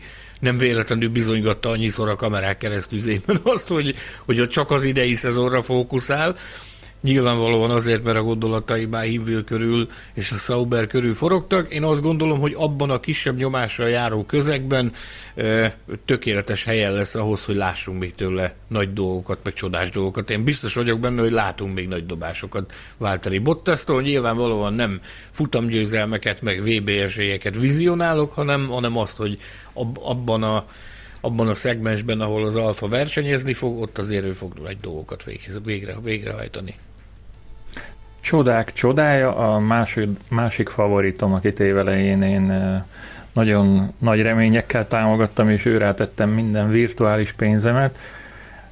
Sergio Perez, ő is itt a Bottas szomszédságában a 9. pozícióban foglal helyet a listánkon. A hallgatók a 8. pozícióba tették, a pontszámok szinte azonosak, a szakértőink 6,92 századot, a hallgatók 7,2-et adtak Sergio Pereznek. Ezt nyilván lehet egy kicsit csalódásnak értékelni Gergő. Igen, különösen a szezon középső harmadát. Mert összességében, hogyha a szezon egészét nézzük, akkor azt mondhatjuk, hogy, hogy a két második számú pilóta közül, vagy a két szánsegét közül Perez felelt meg jobban az ő funkciójának, még akkor is ugye, hogyha majnoki pontversenyben ő elmarad Bottasztól, de, de ő jobb partnere volt Verstappennek, mint amilyen partnere volt Bottas Hamiltonnak, és valószínűleg azért, mert Perez az első pillanattól kezdve elfogadta, ő így ment a Red Bullhoz, szánsegédnek, második számú pilótának. Ö, nem áltatta sem magát, sem a szurkolókat és a sajtót azzal, hogy majd ő most a Perez 3.0, majd most elveri a Verstappen. Szó nem volt ilyesmiről. És, és tényleg, amikor tudott, akkor, ak- akkor azt tette, amit egy csapatásnak segítenie kell egy bajnoki címért küzdő ö, pilóta oldalán. Csak hogy nem mindig tudott, mert a szezon közepe az azért elég vacakul sikerült nála, és itt megint előhoznám itt a három trimestert, mi hogy alakult. Ugye itt az első harmadában a szezonnak a mi pontjaink alapján Perez 8 volt, az utolsó harmadban 5 a középsőben meg 17 azaz gyakorlatilag az egyik leggyengébb, nem tudom, Latifi, meg Mick Schumacher, meg ilyen, ilyen arcok mögött, és és ez nagyjából ennyi. Én azt gondolom, hogy Perez megszolgálta a pénzét, tehát hogy az egy kiváló döntés, hogy őt megtartották, viszont ha a Red Bull jövőre rá akar menni a konstruktőri címre, és miért ne akarna, akkor egy fordulatot azért még kell neki fölfele tekerni. Sanyi, a te véleményed azzal kapcsolatban, hogy a két kettes számú pilóta közül Perez vagy Bottas volt-e jobb, azt, azt tükrözi ez a táblázat? Nevezetesen, hogy 9. Perez, 10. Bottas? Nézd, én összességében véve egyenlőségjelet tennék a két ember közé az egész évet nézve, viszont a, a záró akkor nézve, hogy mit játszott a Perez az évad záró, meg hogy, meg hogy milyen, milyen teljesítmény nyújtott, tehát ha nincs a Perez, meg nincs az a teljesítmény, akkor most nincs Verstappen világbajnoki cím. Én azt gondolom, hogy ezt, ezt minden túlzás nélkül ki lehet jelenteni. Alapvetően nálam lehet, hogy meg fog, sokakat meg fogok lepni ezzel a állásfoglalásommal. Alapvetően nálam nem csalódás a, a Perez szezonja. És nem azért, mert hogy én nem nézek ki sokat Perezből, hanem, hanem azért, mert belecsöppenni egy olyan közegbe, egy, egy, egy autós életciklusnak a, a végén járunk, egy korszaknak a végén. Ez a csapat ráadásul 110%-ban Max Verstappen köré van berendezkedve, tehát ebbe a, ebbe a mikrovilágba belelépni, és ott azonnal első évben érvényesülni, meg nagy dolgokat végrehajtani, én azt gondolom, hogy az irreális elvárás lett volna Perezzel szemben. Nyert egy futamot, alkalomattán villogott, sokszor nem villogott, nyilvánvalóan a potmétert az följebb kell csavarni 2022-re ahhoz, hogy, hogy esély legyen arra, hogy ő tartósabban is ott maradjon de ennek ellenére is tekintettel arra, hogy, hogy hová ment, meg hogy ott, ott milyen szabályok érvényesülnek, ahhoz képest én azt gondolom, hogy, hogy nagyon szépen lehozta ezt a szezont. Jöjjön akkor egy ö, olyan pilóta, aki nem másodhegedűs, nem kettes számú versenyző, ö, és Még.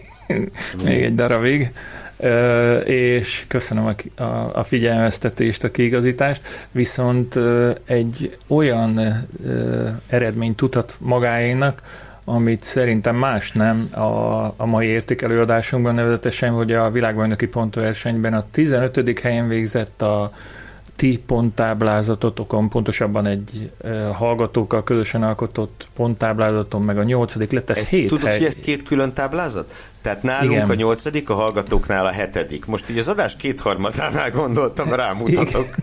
Köszönöm, köszönöm. Szívesen. A, akkor meg ö, akkor meg még durvább. Tehát ö, nálatok hét helykülönbség van a valós helyezése, és a ti ö, pontszámaitok alapján kialakult helyezés, a hallgatóknál pedig nyolc hely a két pozíció között. Azért ez nagyon sok. Mivel magyarázható? Sanyinak kéne mondani, de most Gergő fogja kezdeni. Ez egy azzal magyarázható, hogy az említett úriember George Russell egy Williams versenyautóban ül. Nyilvánvaló, hogyha jövőre majd a Mercedes versenyautóval éri el a bajnoki 15. helyet, akkor nem 8. lesz az értékelésünkben, hanem például tök utolsó. Russellnek a szezonja, hát az érdekes. Tehát ugye mi történt itt? Hozta, az nem tudom, az év elején azt, amit megszoktunk tőle, nagy villanások a Williams-szel, aztán volt egy-két olyan hétvég, amikor a Williams-szel tényleg szenzációs dolgokat lehetett csinálni, ugye ott volt a Hungaroringi kettős pontszerzés és az emlékezetes zokogás utána, Belgiumban az első rajtsor, ami ugye végül a furcsán alakuló nagy díjon, dobo, ne, vagy nem nagy díjon, mi volt az a belga, akármi, ott ugye dob, dobogót ért, ö, ment nyilatkozni az időmérő után Szocsiban is, és aztán a szezon végén meg mintha ott se lett volna. Konkrétan, mintha ott se lett volna a pályán az utolsó hétvégéken.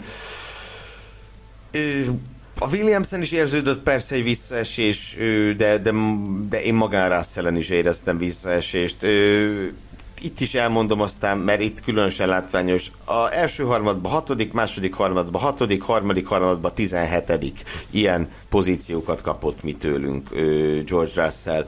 Tehát nála is azt hiszem, hogy a jövő év sokkal érdekesebb, mint az idei, nem? Picit, mintha megfáradt volna ebben. É, tehát már érez, érzi az új idők szelét, más irányba ö, fókuszált már ő is, azért, azért érkeztek információk, hogy bár a mondás az az, hogy, hogy igen, a szezon végéig a Williams versenyzője, de azért azért hallottunk olyat, hogy, hogy az ideje jelentős részét már a Mercedes-es előkészületek ö, teszik ki a szezonnak a, a vége felé közeledve. Nekem az volt az érzésem, hogy egy picit belefáradt ebbe. Tehát úgy volt valahogy jó, legyünk túl ezen, aztán mindenki, mindenki lépjen tovább. De érted, ha beleülsz a világbajnok autóba, akkor, akkor mit motiváljon téged egy 14. hely? Tehát valahol tudom érteni. George Russell után következzen egy egészen más pilóta, aki, aki most, hát majdnem azt mondtam, hogy az, az új Räikkönen lesz ugye jövőre a mezőnyben. Nem is tudom. Na most hogy... ezzel szerintem mindkettőjük szurkoló táborát magadra haragítottad. Hát legalábbis a, a, a rangidős versenyzők titulusait tekintve, tehát szóval azon mindenképpen el kell gondolkodnunk, hogy Fernando Alonso, aki a listánk hetedik pozícióját foglalja el a hallgatóknál, a hatodik helyen végzett, 2001-ben kezdte a pályafutását, és mindezt azzal, azzal vessük össze, hogy jövőre úgy fogják hívni a szezont, hogy 2022, meg, meg remélhetőleg az egész évet is. Ezt én is remélem. Jó, akkor Gergő, ezen túl mit tudsz hozzátenni, hogy jövőre 2022-t fog mutatni Hát a nézd, naptár? Ö, tulajdonképpen pár nap múlva, na jó, komolyodjuk. Tehát ö, Alonsoról ö, nagyon sommásan én azt tudnám mondani, hogy így kell kihagyás után visszatérni a Formula 1-be. Féltettem én Alonzót ettől, hogy nyilván egyrészt a kihagyás miatt, másrészt amiatt, hogy hát azért annyira már nem fiatal, ahogy erre utaltál is, meg amiatt is, hogy az a csapat, amihez érkezik, hát az meg nem a legjobb, de összességében igen, az első hétvégéken még úgy még úgy kicsit kereste a régi önmagát, de valahogy úgy, nem is tudom, május-júniustól kezdve, mondjuk Bakutól kezdve az újraindítás után például egészen elképesztő volt. Én, én azt érzem, hogy ugyanazt az Alonzót láttuk, mint, mint nem is tudom, mint mondjuk 2013 tól 18-ig, azokban az években, amikor, amikor nem volt esélye neki a bajnoki címért, meg igazán győzelmekért se küzdeni, de ennek ellenére egy, egy nyolcadik pozícióért is hajlandó volt megszakadni, és, és mindent megtenni. És én azt gondolom, hogy az Alpinnak, annak a csapatnak, amelyik jelenleg tényleg a, a, úgy a középszer, amennyire csak középszer lehet valami, de, de a magasba kívánkozik, és arról álmodozik, hogy a bajnoki címért fog harcolni, egy ilyen mentalitású és egy ilyen képességű Manusz az főnyeremény. No, akkor magamhoz ragadom most a szót, és megörvendeztetve kiváló kollégámat, barátomat, harcostársamat, Gellérfi Gergőt, megpróbálom őt felvillanyozni kicsit. Fernando Alonso kapcsán én egyetlen szót, egyetlen szóval szeretném jellemezni az idei szezonját a vérfarkas. ő volt a vérfarkas 2021-ben, tehát amit el lehet képzelni, hogy energiák megmozgósítva, belerakva, munka nem elhazudva, a versenyzés lelkes szinten, magas szinten művelése, az, az a világon minden meg volt benne. Alonzóban. Ugye Katarban Katar volt a szezonjának a fénypontja, amikor, amikor visszatért a dobogóra. Én akkor vettem is a bátorságot, és az FIA hivatalos sajtótájékoztatóján ott ült Verstappennel és Hamiltonnal együtt, és megkérdeztem tőle, hogy, hogy más szemmel nézi-e ezeket a fiúkat, ugyanis hát az nem titok, ő azért jött vissza, hogy a harmadik világbajnoki címet megszerezze. Tehát ezt lehet azt mondani, hogy ez csak marketing szöveg, meg egy kicsit meg van kenőcsölve, nincs ebbe semmi megkenőcsölve, ezt az embert a harmadik világbajnoki cím reménye mozgatja. És én, én amit láttam idén, az alapján én szentül meg vagyok győződve arról, hogy ha egy arra alkalmas versenyautót kapna, akkor bizony minden továbbra is adott benne ahhoz, hogy, hogy, hogy világbajnoki címet szerezzen, úgyhogy én azt mondom, hogy egy végtelenül megsüvegelendő szezonja volt Fernando Alonso-nak, és titkon nagyon-nagyon szorítok az Alpinnak. Azért, hogy egy tisztességes, becsületes jó autót rakjanak össze 2022-re, mert hogyha ez sikerülne, hát az nem akármilyen szint hozna a Forma 1 hogy egy ütőképes autóval tudna csatlakozni a mezőny elejéhez Fernando Alonso is, és én Proféta szerintem Esteban, szóljon belül. Esteban, Esteban Okon is. Nem tudom, hogy mennyi esély van erre, Alonso sem tudja, az alpinosok sem tudják, egyetlen egy dolgot tudnak, hogy ők az égvilágon mindent megtesznek annak érdekében, hogy a a jövő évi autójuk az versenyképes legyen. Én rettenetesen szorítok nekik, hogy, hogy, hogy jövőre egy olyan autót tegyenek ki az aszfaltra, amivel, amivel adott esetben akár futamgyőzelmekért is lehet harcolni, mert tehát ez valami fenomenális lenne Fernando Alonso-t látni a világbajnoki harc kellős közepén csatázva ezekkel az arcokkal, akik, akik az utóbbi éveket meghatározták. Köszönöm a szép szavakat Alonso nevében is, aki, aki az új Reikönen, ugye ezt már mondtam, de e, ehelyett, hogy ezen nevetgélnénk, lehet, hogy csak én nevetgélek, és elnézést kérek a szurkolóktól, akit ezzel megbántottam, beszéljünk a fiatalabb nemzedékről, nevezetesen először is Charles Leclerről, aki a listánk hatodik pozícióját foglalta el, 7,7 ponttal a hallgatóknál ez a versenyző 7,7 pontot ért, majdnem, csak egy tizedes különbség van, viszont a hallgatóknál mindez csak a tizedik helyre volt elég. Lássuk, halljuk, Sanyi vagy Gergő, ragadjátok magatokhoz a szót, hogy a Ferrari gyengébbik versenyzője jó helyen van itt ezen az értékelésem. Én, én őszintén szóval hadd kezdjem én a, a hallgatók szavazati által kialakult listát, amit a, szerintem az legvégén majd sorban felolvasok, hogy ők hogy szavaztak végignézve. Nálam egyetlen egy pont volt, ahol azt éreztem, hogy én ezzel nem tudok azonosulni, és ez Lökler tizedik helye volt. Őszintén nem értem, hogy jött ez ki, de hát sokan, sokféleképpen látjuk a világot. Mondtad, hogy a Ferrari gyengébbik versenyzője. Na most, Már meg is bántam, igen, igen. Tehát egyrészt azért ezt, ezt így ne.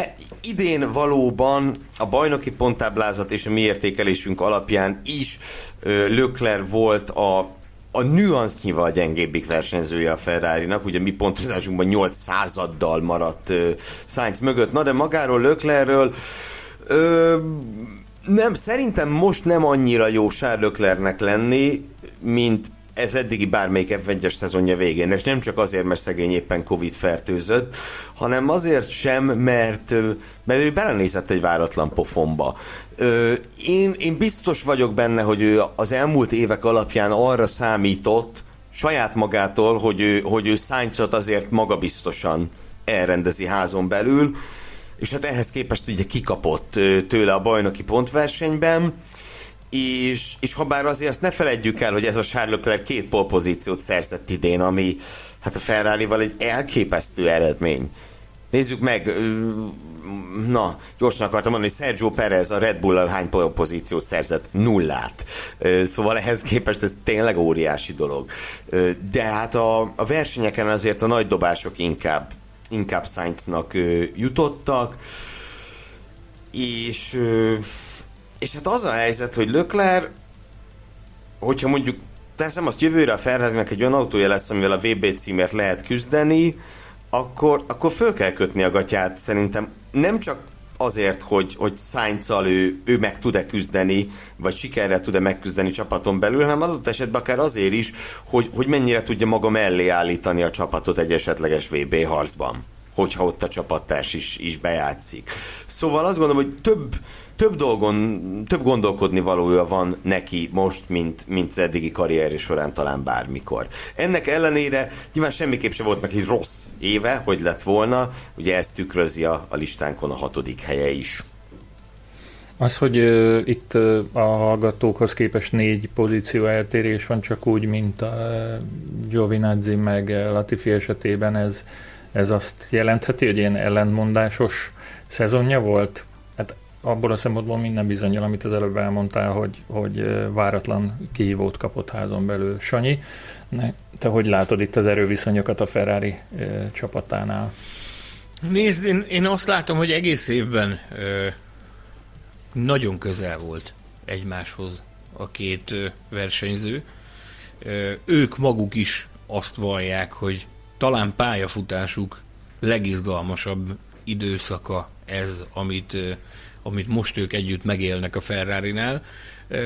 A Ferrari egyébként is egy speciális territórium volt idén, ugye ők egy nagyon-nagyon mély gödörnek a legaljáról kezdtek el felkapaszkodni. Tehát szignifikánsnak, meg reprezentatívnak én semmiféleképpen nem mondanám azt, hogy, hogy Charles Leclerc lemaradt a házi versenyfutásban első próbálkozásra Carlos Sainz ellen, vagy Carlos Sainz-tól. E, ez egy olyan év volt mind a kettejük számára, amikor, amikor sötétben tapogatóztak gyakorlatilag. Ez az az időszak, amikor, amikor egy csapat elindul fölfelé a lejtőnek a mélyről, és nem tudod, hogy igazándiból ebből mi fog kisülni. Én azt gondolom, hogy alapvetően nagyon-nagyon jó dolgok és a jövőre nézve ígéretes dolgok történtek a Ferrari-nál, amiből jelen pillanatban Sainz jött ki jobban. Ez hozzáteszem, az, hogy ez Sainznak az antréja így sikerült a Ferrari-nál, ez nagyon nagy dicséret illeti őt ezért, de majd amikor eljutunk hozzá, akkor ezt ki fogjuk fejteni. Minden esetre az, hogy házon belül Leclerc csatát vesztett első neki futásra az új csapattástól, én azért ebből még messze menő következtetéseket nem vonnék le, inkább azt mondom, hogy adjunk hálát a jó Istennek.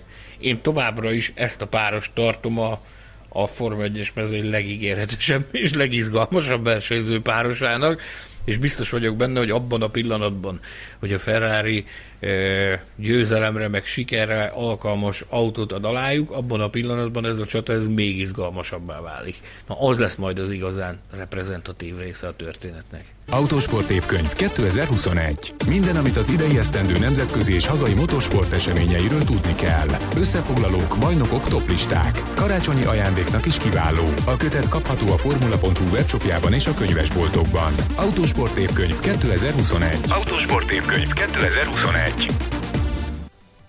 Való igaz, amit Gergő mondott, itt mindössze 800 a szakértői értékelésben a különbség Sainz és Leclerc között.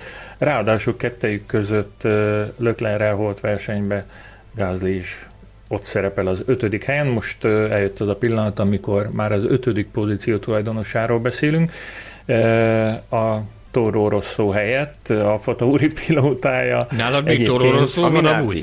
Igen, igen, igen, mert a, ahogy mondtam, a, mm, hogy is hívják? A mezőgazdasági áruházban, vagy lehet, hogy még nem mondtam, de mondtam, a Miskolci búzatéren, a piac mellett ott még tororoszos ruhákat árulnak, úgyhogy lehet, lehet ez maradt meg bennem.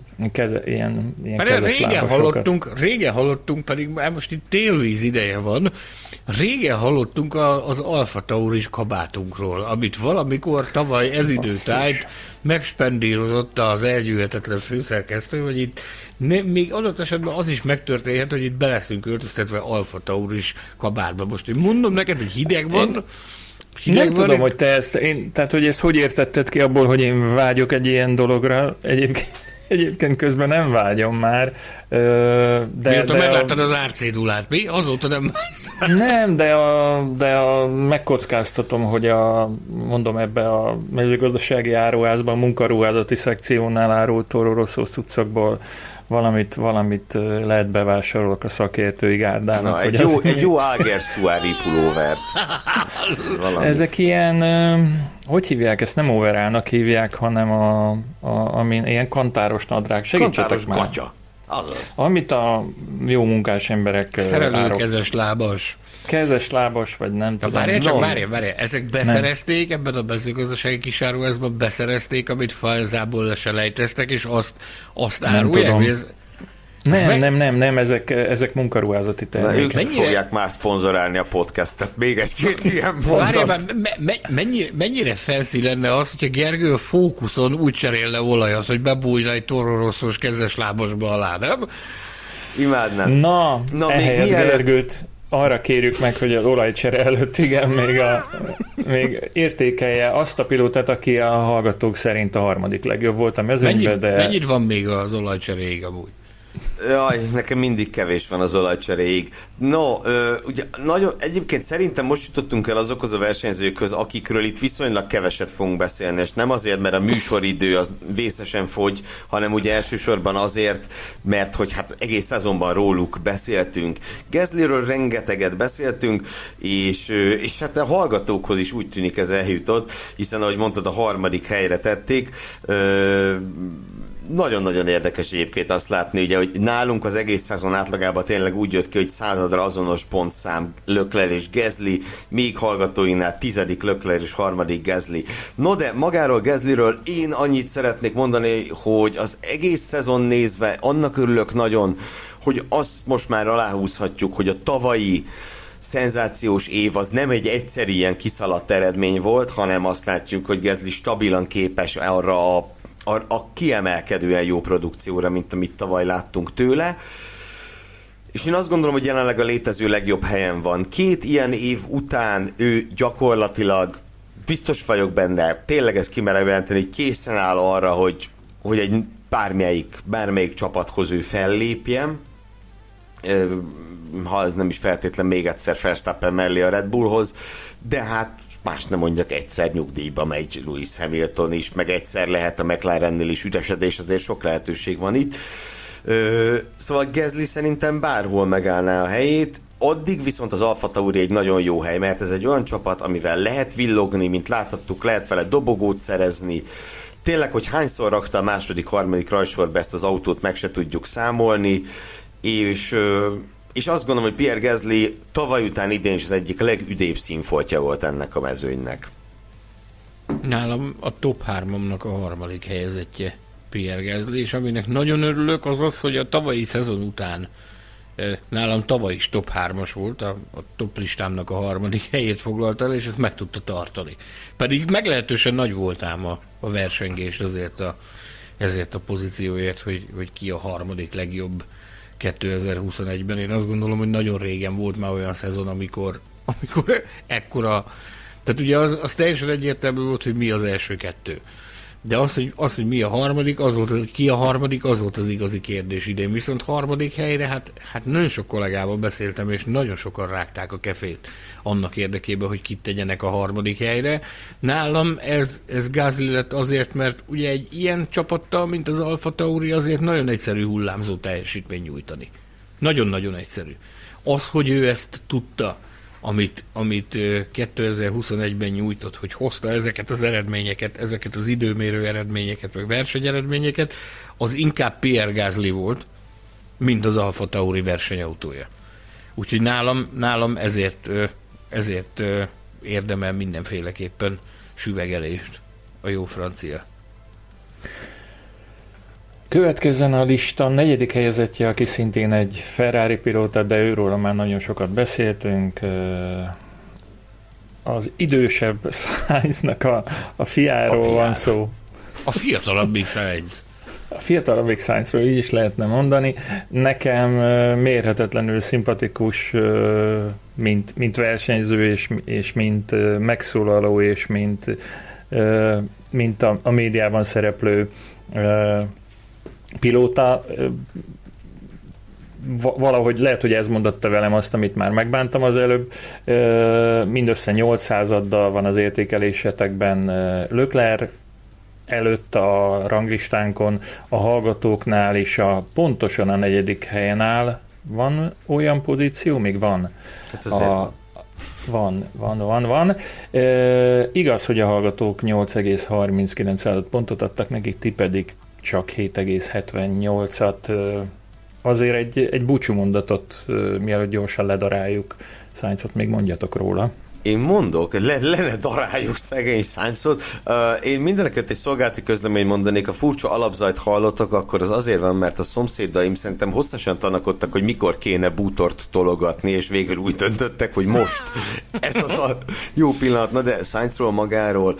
Uh, Sainz a hogyha Alonsoról azt mondtam, hogy így kell, így kell visszatérni a Formula 1-be, akkor Sainzról meg azt mondhatjuk, hogy így kell csapatot váltani.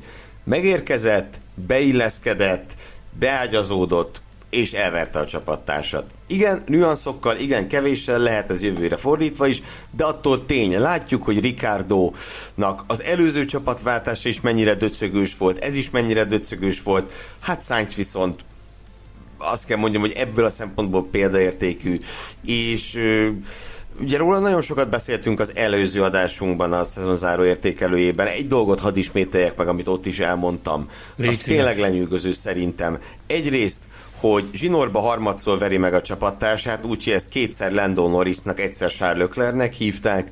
Másrészt pedig az, hogy, hogy az elmúlt három évben ő mindig az első hatban volt a bajnokságban. Verstappen, Hamilton, Bottas és Sainz, ők négyen, akik mindig az első adban voltak a bajnokságban három éve, Perez, Norris, Lökler, akárki nem tudja ugyanezt elmondani magáról. Ez azért elképesztő szerintem.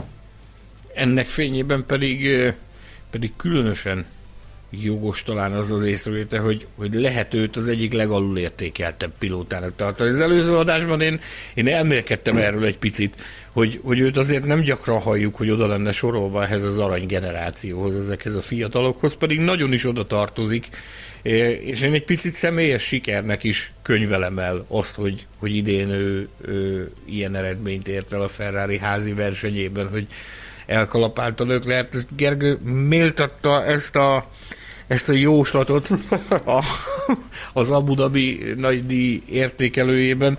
Én bátorkodtam azt mondani, hogy én, én egyszerűen kizártnak tartom, hogy ő elfogadná azt, hogy alárendelt szerepbe kényszerüljön a Ferrari-nál Charles Leclerc mellett, és az be is váltotta ezeket a reményeimet, és, és hozta azt, ami, ami szerintem benne van. Én azt gondolom, hogy ennél még sokkal több is benne van, És ahogy mondtad Tamás, hogy neked az egyik személyes kedvenced a, a megjelenései, meg a nyilatkozatai, meg minden egyéb más alapján. Én a, én a versenyzői habitusa az, ami, ami engem lenyűgöz, hogy ugyanazt látom, amit az édesapján. Nekem, nekem alkalmam nyílt a terepralliban az apukáját egészen közelről megfigyelni, hogy hogy működik. Én hallottam róla olyan sztorikat, hogy egy bemutató eseményre készült, amire 28 szett gumit tesztelt el, azért, mert hogy, hogy azt akarta, hogy a közönségnek semmilyen formában ne okozzon csalódást, ő ki hm. akarta a maxot autózni abból a technikából, ami alatta van, ezért képes ott 28 szett abroncsot eltesztelni, hogy azon a pályán, amin a bemutató tartva lesz, azon ő a maximumot tudja nyújtani. Én ugyanezt látom, ezt az elképesztő alázatot, ezt az elképesztő eltökéltséget és a részletekre való aprólékos odafigyelést ifjabb Carlos Sainzon, hogy, hogy ez az, amitől ő olyan versenyző, ami elképesztően jó pilóta szerintem. Szenzációs. De ezek után milyen egyéb méltató szavakat tudtok elmondani a lista harmadik helyezettjéről, az új generáció képviselőjéről, egyik képviselőjéről, Lando Norrisról. Őt hajszál ilyen 8 ponttal jutalmaztátok, a hallgatók 7,87-tel, és igaz, hogy a podcast csoport tagjai csak az ötödik helyre tettétek, de ti odaadtátok neki a bronzérmet, Gergő? Hát nézd, ugye ezért, hogy mondjam, ilyen, ebből a szempontból más az a lista, ami, ami egy márciustól decemberig 9 hónapon áll, áll össze, meg más az, amit decemberben szavazzunk meg. Ha most kéne szavazni és megmondani, hogy ki a top 3 a szezonban, ahogy kellett is, mert Balog Tomi megkérte erre még egyszer, nem tudom, hanyatszor az év során megint meg kellett mondanom, hát nem tettem norris a harmadik helyre, de ebben megint benne van az a tényleg, amit én recency biasnak nevez az angol, ez a, ez a, ez a, a közelmúltnak az erősebb hatása, mert Norris az utolsó hétvégéken, hát pekes is volt, de azért, azért egyúttal nem is tudta azt a formát hozni, mint korábban. A leglátványosabb ez ott megint, hadd tegyem meg még egy utoljára, hogy felosztom harmadévekre az évet, és a mi pontszámaink hogy néztek ki. Az első harmadévben Norris volt a második, a másodikban is Norris volt a második, a harmadikban meg Norris volt a tizedik, ami pontjaink alapján ö, egyszerűen eltűnt az a, az a varázslat, amit ő mutatott, ami a bajnoki ponttáblázaton is látszott. Hát gondoljatok vissza, a szezon felénél még arról volt szó, hogy lehet, hogy ő lesz a bajnoki bronzérmes. Bottaszt és Perez bajszát rángatta, és őket próbálta a bajnoki harmadik helyet legyőzni, azt ehhez képest a top 5-ben nem fért be a bajnokságban Ö, nagyon nem állt össze a szezon vége, nem csak neki, hanem az egész csapatnak sem, de én azt gondolom, hogy ő személyesen ott Szocsiban nagyon megtört. Ugye karnyújtásnyira volt az első győzelemtől, ami aztán nem lett meg neki. Ö, és és tényleg gyakorlatilag nem sok jóra emlékszem már utána, ö, utána Norrisztól. Volt mondjuk egy ilyen felvillanás itt a Szeonzáról, hogy a harmadik helyre kvalifikálta magát, ami aztán a rajtnál oda is lett. És, és az év utolsó harmada ilyen volt. De összességében igen, a, a 22 hétvége pontjai alapján ő jött ki harmadiknak, mi nálunk, és azt mondom, hogy ha a tavaszt meg a nyarat nézzük, meg az ősz elejét, akkor az teljesen védhető is. Sanyi... Meg hát kit védjen az ember, ha nem saját magát, meg a Sanyit, ugye? Lando Norris. Nagyon jó téma.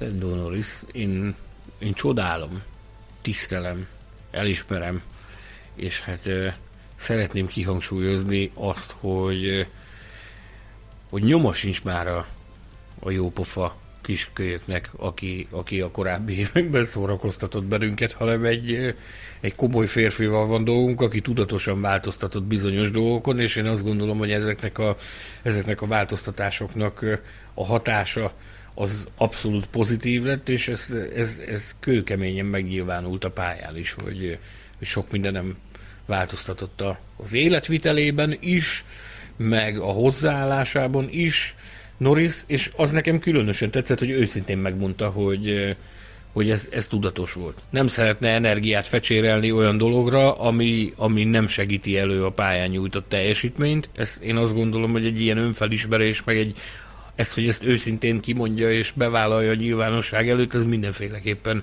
elismerésre méltó dolog. Felemása sikerült a szezonja. Én teljesen biztos voltam abban, hogy idén nyerni fog egy futamot. Ezt majdnem meg lett.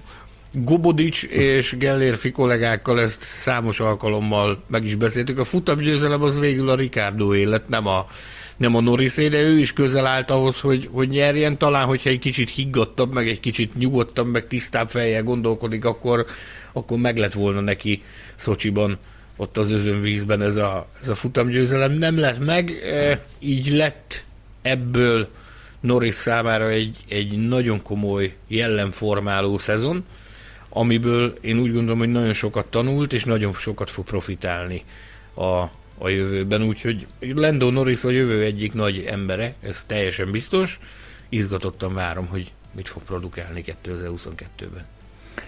És vajon izgatottan várják-e a hallgatók, hogy kiderüljön, hogy a utolsó két pozícióba milyen sorrendbe futnak be a pilóták? Gergőre nézek, és kérdezem, hogy, hogy egyáltalán kell-e ezekről az emberekről hosszasan beszélni, meg, vagy, vagy röviden kell -e beszélni róluk, vagy, vagy hogyan kell róluk beszélni, vagy egyáltalán elárulja-e, hogy, hogy ki lett az első és a második a hát Ponton muszáj lesz elárulni, de, de azt mondom, hogy... De, de az a baj, hogyha az egyiket elárulom, akkor onnantól már hiába titkolódom a hát, ha nem. Illet. Hát, ha nem. nem. Na, Na, szerintem azért, azért beszéljünk róluk, de igazából Hát róluk aztán mit lehet mondani? Majd meg fog próbálni egy-egy épkézláb mondatot elmondani, de hát nyilván arról a két emberről van szó, akikről ez egész szezon szólt, és alig ha véletlen, hogy nálunk is, és a hallgatóknál is az első két helyen ők végeztek.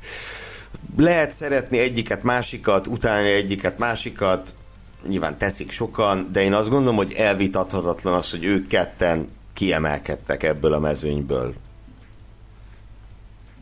Nézzük, Tamás, kik ők? Ki a második? Hát meglepő módon, vagy talán nem meglepő módon a második pozícióban Lewis Hamilton Bocsánat. végzett. Sir Lewis Hamilton. Sir Lewis Hamilton.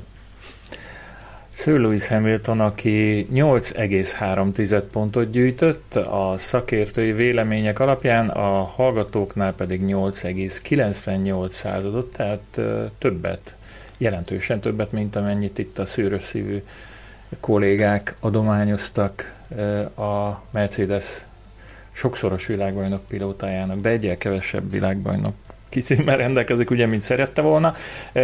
Ez a hallgatóknál is, és a Formula Podcastnál is a második helyet jelentette. Mondjam, hogy ehhez képest mennyit kapott Verstappen? Szerintem mond, és akkor utána próbáljunk röviden reflektálni rájuk. Annál nagyobb pontszámbeli előnyt látok a táblázatban, mint, mint amennyit itt a, a véghajrá és az utolsó befutó alapján lehetett volna véleményezni, jósolni. Tehát 8,3 volt a pontszáma a Hamiltonnak, és Verstappennek 8,92 nálatok míg a mm, hallgatóknál majdnem egy egész ponttal megelőzte eh, Verstappen hamilton 8,98 és 9,7. 9,7, ez már a tízeshez közelít. Ezt hogy is definiáltad, eh, Gergő, hogy kikap tízest? Hát én nyilván itt most azt mondtam, hogy tű, egy verseny hétvégére tőlünk az, aki a tökéletes teljesítményre még valami extrát is rápakol. Hát egy teljes szezonon át, ahogy a hallgatók szavaztak, nyilván más nem lett tökéletes teljesítményt elvárni egy szezonon át, mert az nem ember, az gép, aki olyat csinál. Bár tegyük hozzá, hogy egy bizonyos M. Schumacher azért állt ehhez is igen közel 2002-ben, hogy ezt bemutassa egy szezonon át. Uh, Gellérfi Gergő az, aki még közel áll ahhoz, hogy egy, egy, ugye elmondhassa magáról azt, hogy közel tökéletes teljesítmény nyújtott a 2021 De beszéltünk már, akik ugye? ezt vitatnák. Nem volt itt Sanyi, amikor beszéltünk róla a tízesről, és ezt akkor házi feladatba adom, hogy mindenki gondolja, gondolja vissza, hogy Mexikó kapcsán, meg Acapulco kapcsán beszéltünk a tízesről, de hogy valaki ezt megkapta, de mindegy, és hát ha érkeznek majd megfejtések, hogyha bedobjuk a podcast csoportba. Mit, mit kérjek? Nem tudok mit kérni tőletek. Akkor én mondok a... valamit. Kettőjük között én a különbséget ott láttam idén.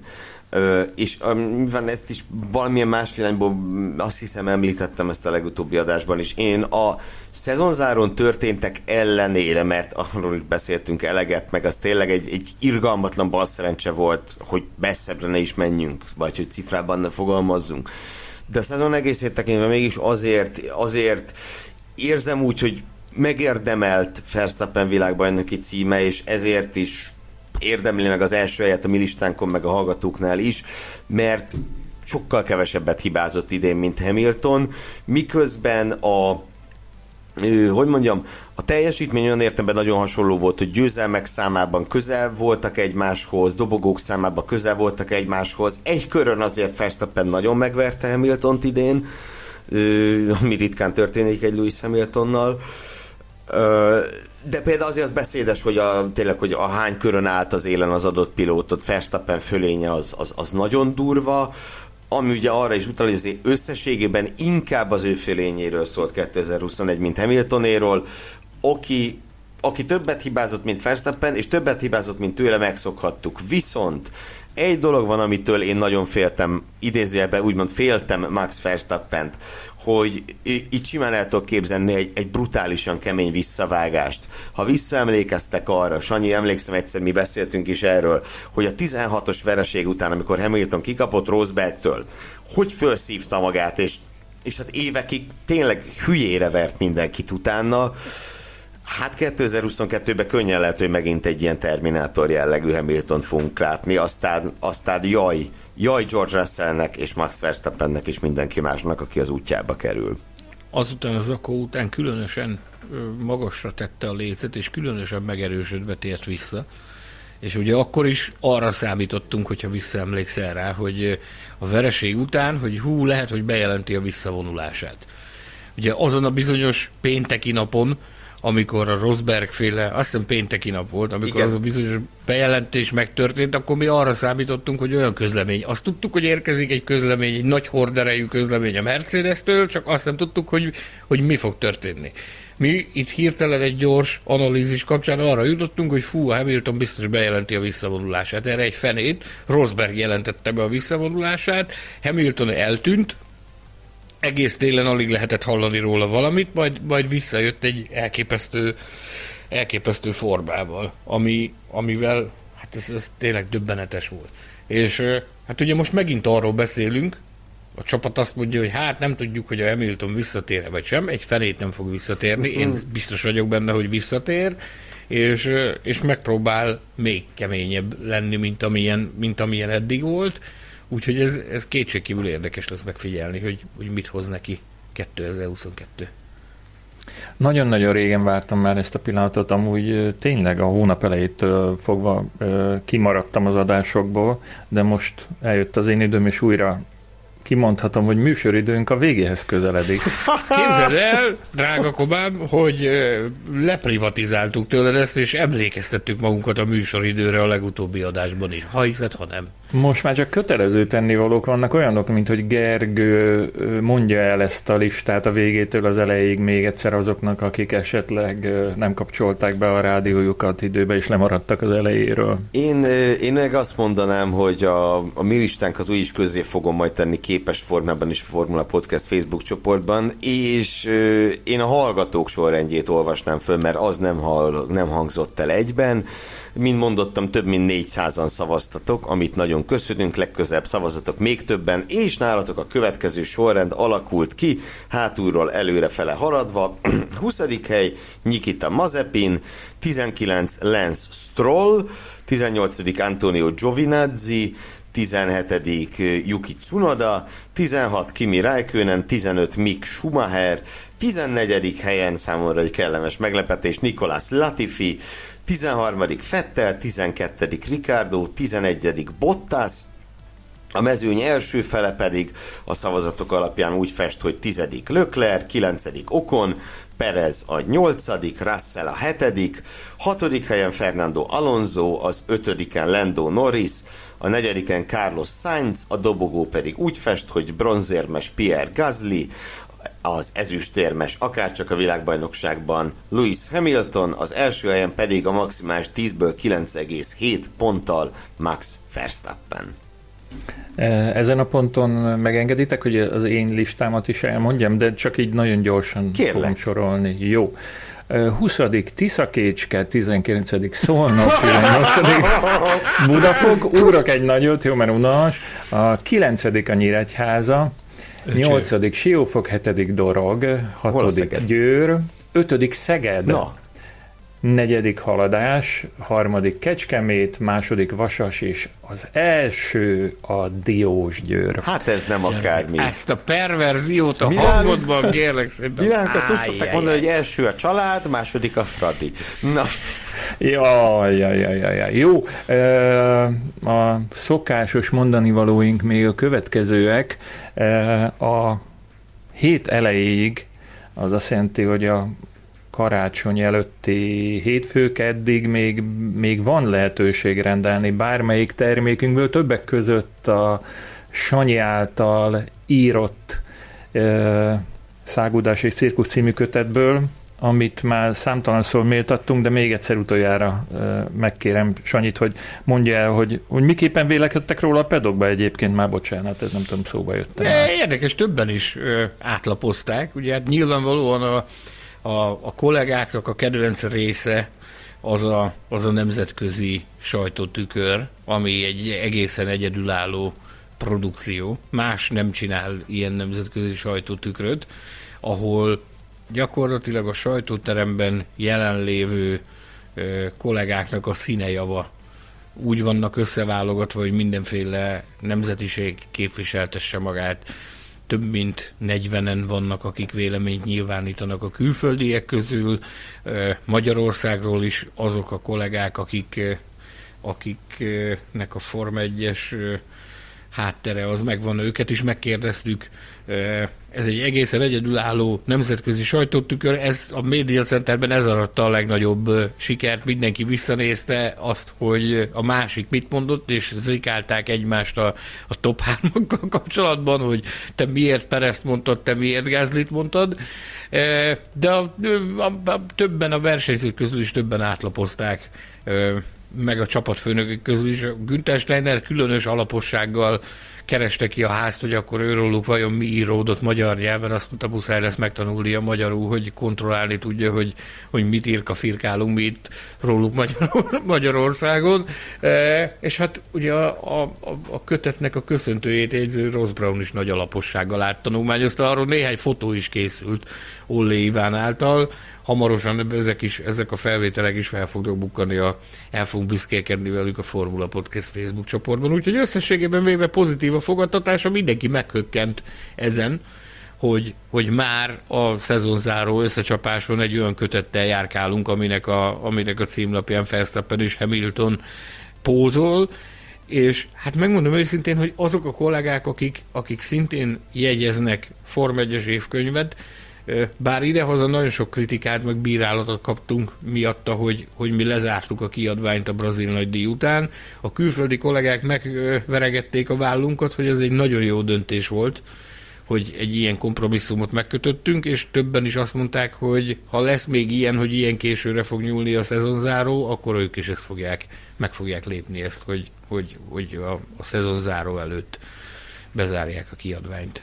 Amúgy hogy vitted volna magaddal a könyvet a szezonzáróra, hogyha megvártuk volna a szezonzárót, szóval ez egy ilyen ördögi kérdés, amire nagyon nehéz válaszolni. Én azt mondtam erre, én azt mondtam erre, egyébként amikor ez fölmerült, hogy akkor ez hogyan, én azt mondtam, hogy rengeteg álmatlan éjszakánk volt emiatt, de boldogan vállaljuk ezt a terhet, hogy, hogy, hogy ilyen dolgon kell ötletelni, hogyha ilyen szezont kapunk cserébe, mint amilyen az idei volt.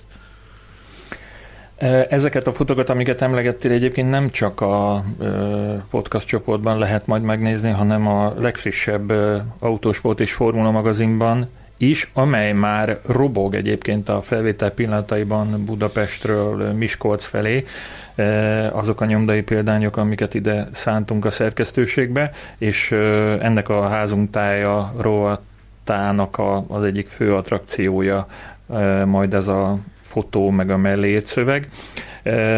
Az újság volt olyan szerencsés, hogy meg tudta várni a, a szezonzárót, úgyhogy abba el tudjátok majd olvasni Istenem, ilyet hogy is lehet mondani? Az internet népének, meg a podcast hallgatóságának, hogy majd olvassák el a nyomtatható újságban, hogy, hogy mi történt a szezonzáron, de, de ez a helyzet, hogy ott egy nagyon komoly futam összefoglalót fogtak látni, meg még nagyon sok érdekességet, és mit tudom Ugye, még Gobodis, így... Gobodis Tomi kollégával két és fél napig, vagy három napig nem aludtunk azért, hogy az újság időben, időben nyomdában tudjuk kerülni, úgyhogy meg tudjuk várni vele a szezonzárót, úgyhogy nem minden hős visel köpenyt, ennyit fűznék hozzá. Most nem teszem fel a kérdést, hogy, hogy vajon ki szerepel a címlapon, mert azt hiszem, hogy ez, ez egy, ez egy magas labda lenne bárki számára. Ehelyett azt teszem, hogy megköszönöm, hogy megint velünk tartottak kedves hallgatóink, azt szeretném kérni azért továbbra is, hogy ajánlják bőszen és, és megszállottan minden barátjuknak, ismerősüknek, hogy hallgassák meg az adásunkat Spotify-on vagy a többi netes lejátszófelületen. Arra is szeretnénk benneteket kérni, hogy csatlakozzatok a Formula Podcast Facebook csoportjához, ahol lehet kérdezni, de e-mailen is várjuk a leveleket a podcastkukacformula.hu címre. Ha pedig bárhol szóba kerülünk, nem olasszátok elhasználni a Formula Hú Podcast hashtaget. Javasoljuk még, hogy hallgassatok bele MotoGP-s testvérpodcastunkba, melynek neve meglepő módon Formula Motocast. Olvassátok a formula.hu-t, most is egyébként iszonyat sebességgel pörög. Lapozgassátok a magazinunkat, ami most ellát majd benneteket hírekkel egészen január végéig. Nézzétek tévéműsorainkat, klassz anyagokat láthattok, akár a Red Bull, akár a Mercedes házatájáról, háttéranyagokat, és keresétek könyveinket, ahogy mondtam, a hét közepéig még érdemes megrendelni, még karácsonyig bőséggel oda fog érni a fa alá mindenkinek, de a könyveken kívül más csecsebecséket is láthattok, találhattok a webáruházunkban, olyasmit, mint naptárposzter, és mondjuk egy frankó kis kulacs, akár Formula Podcast felirattal. Látogassatok el egy másik oldalra is, amely a Patreon oldalunk. Gergő, mit tudsz te ehhez hozzáfűzni? Azt, hogy azt hiszem ez lett a Formula Podcast történetének leghosszabb adása, és hogyha szeretnétek, hogy készítsünk még adásokat, akár hosszabbakat, akár rövidebbeket, akkor megtaláljátok a patreon.com per Formula Podcast weboldalon annak a lehetőséget, hogy hogyan támogathatjátok a Formula Podcastet. Persze csak akkor tegyetek így, hogyha ez nem okoz számotokra nehézséget, illetve úgy érzitek, hogy a kifejtett tevékenységünkkel megérdemeljük ezt, hogy milyen támogatási szintek vannak, és hogy mivel tudjuk valamelyest meghálálni a támogatásokat, azt megtaláljátok az említett weboldalon, és köszönjük mindazoknak, akik, akik megtették már ezt, és azoknak is, akik fontolgatják, hogy megteszik majd ezt. Munkatársaim, barátaim, szerkesztő kollégáim, Geléfi Gergő és Mészáros Sándor, a képek és borítók mestere Fűzi András. Az aranytestű Isten. Én nem merem ragozni, mert nekem is vannak jelzőim. Valamint Hilbert Péter művészeti igazgató nevében is búcsúzom. Néhány nap múlva ismét találkozunk, és ez nem fenyegetés, tényleg idén még vannak terveink adásokat illetően, de nem árulunk el most semmit, hanem majd legközelebbi alkalommal. Addig is köszönjük a figyelmet még egyszer, és sziasztok! Hallgass meg korábbi műsorainkat, valamint iratkozz fel ránk Spotify, Google, Apple Podcast vagy más csatornáinkon. A linket megtalálod a leírásban, illetve a formula.hu weboldalon. Ha szeretnél hozzájárulni a műsor készítéséhez és fejlődéséhez, látogass el Patreon oldalunkra, amelynek címe www.patreon.com per Formula Podcast.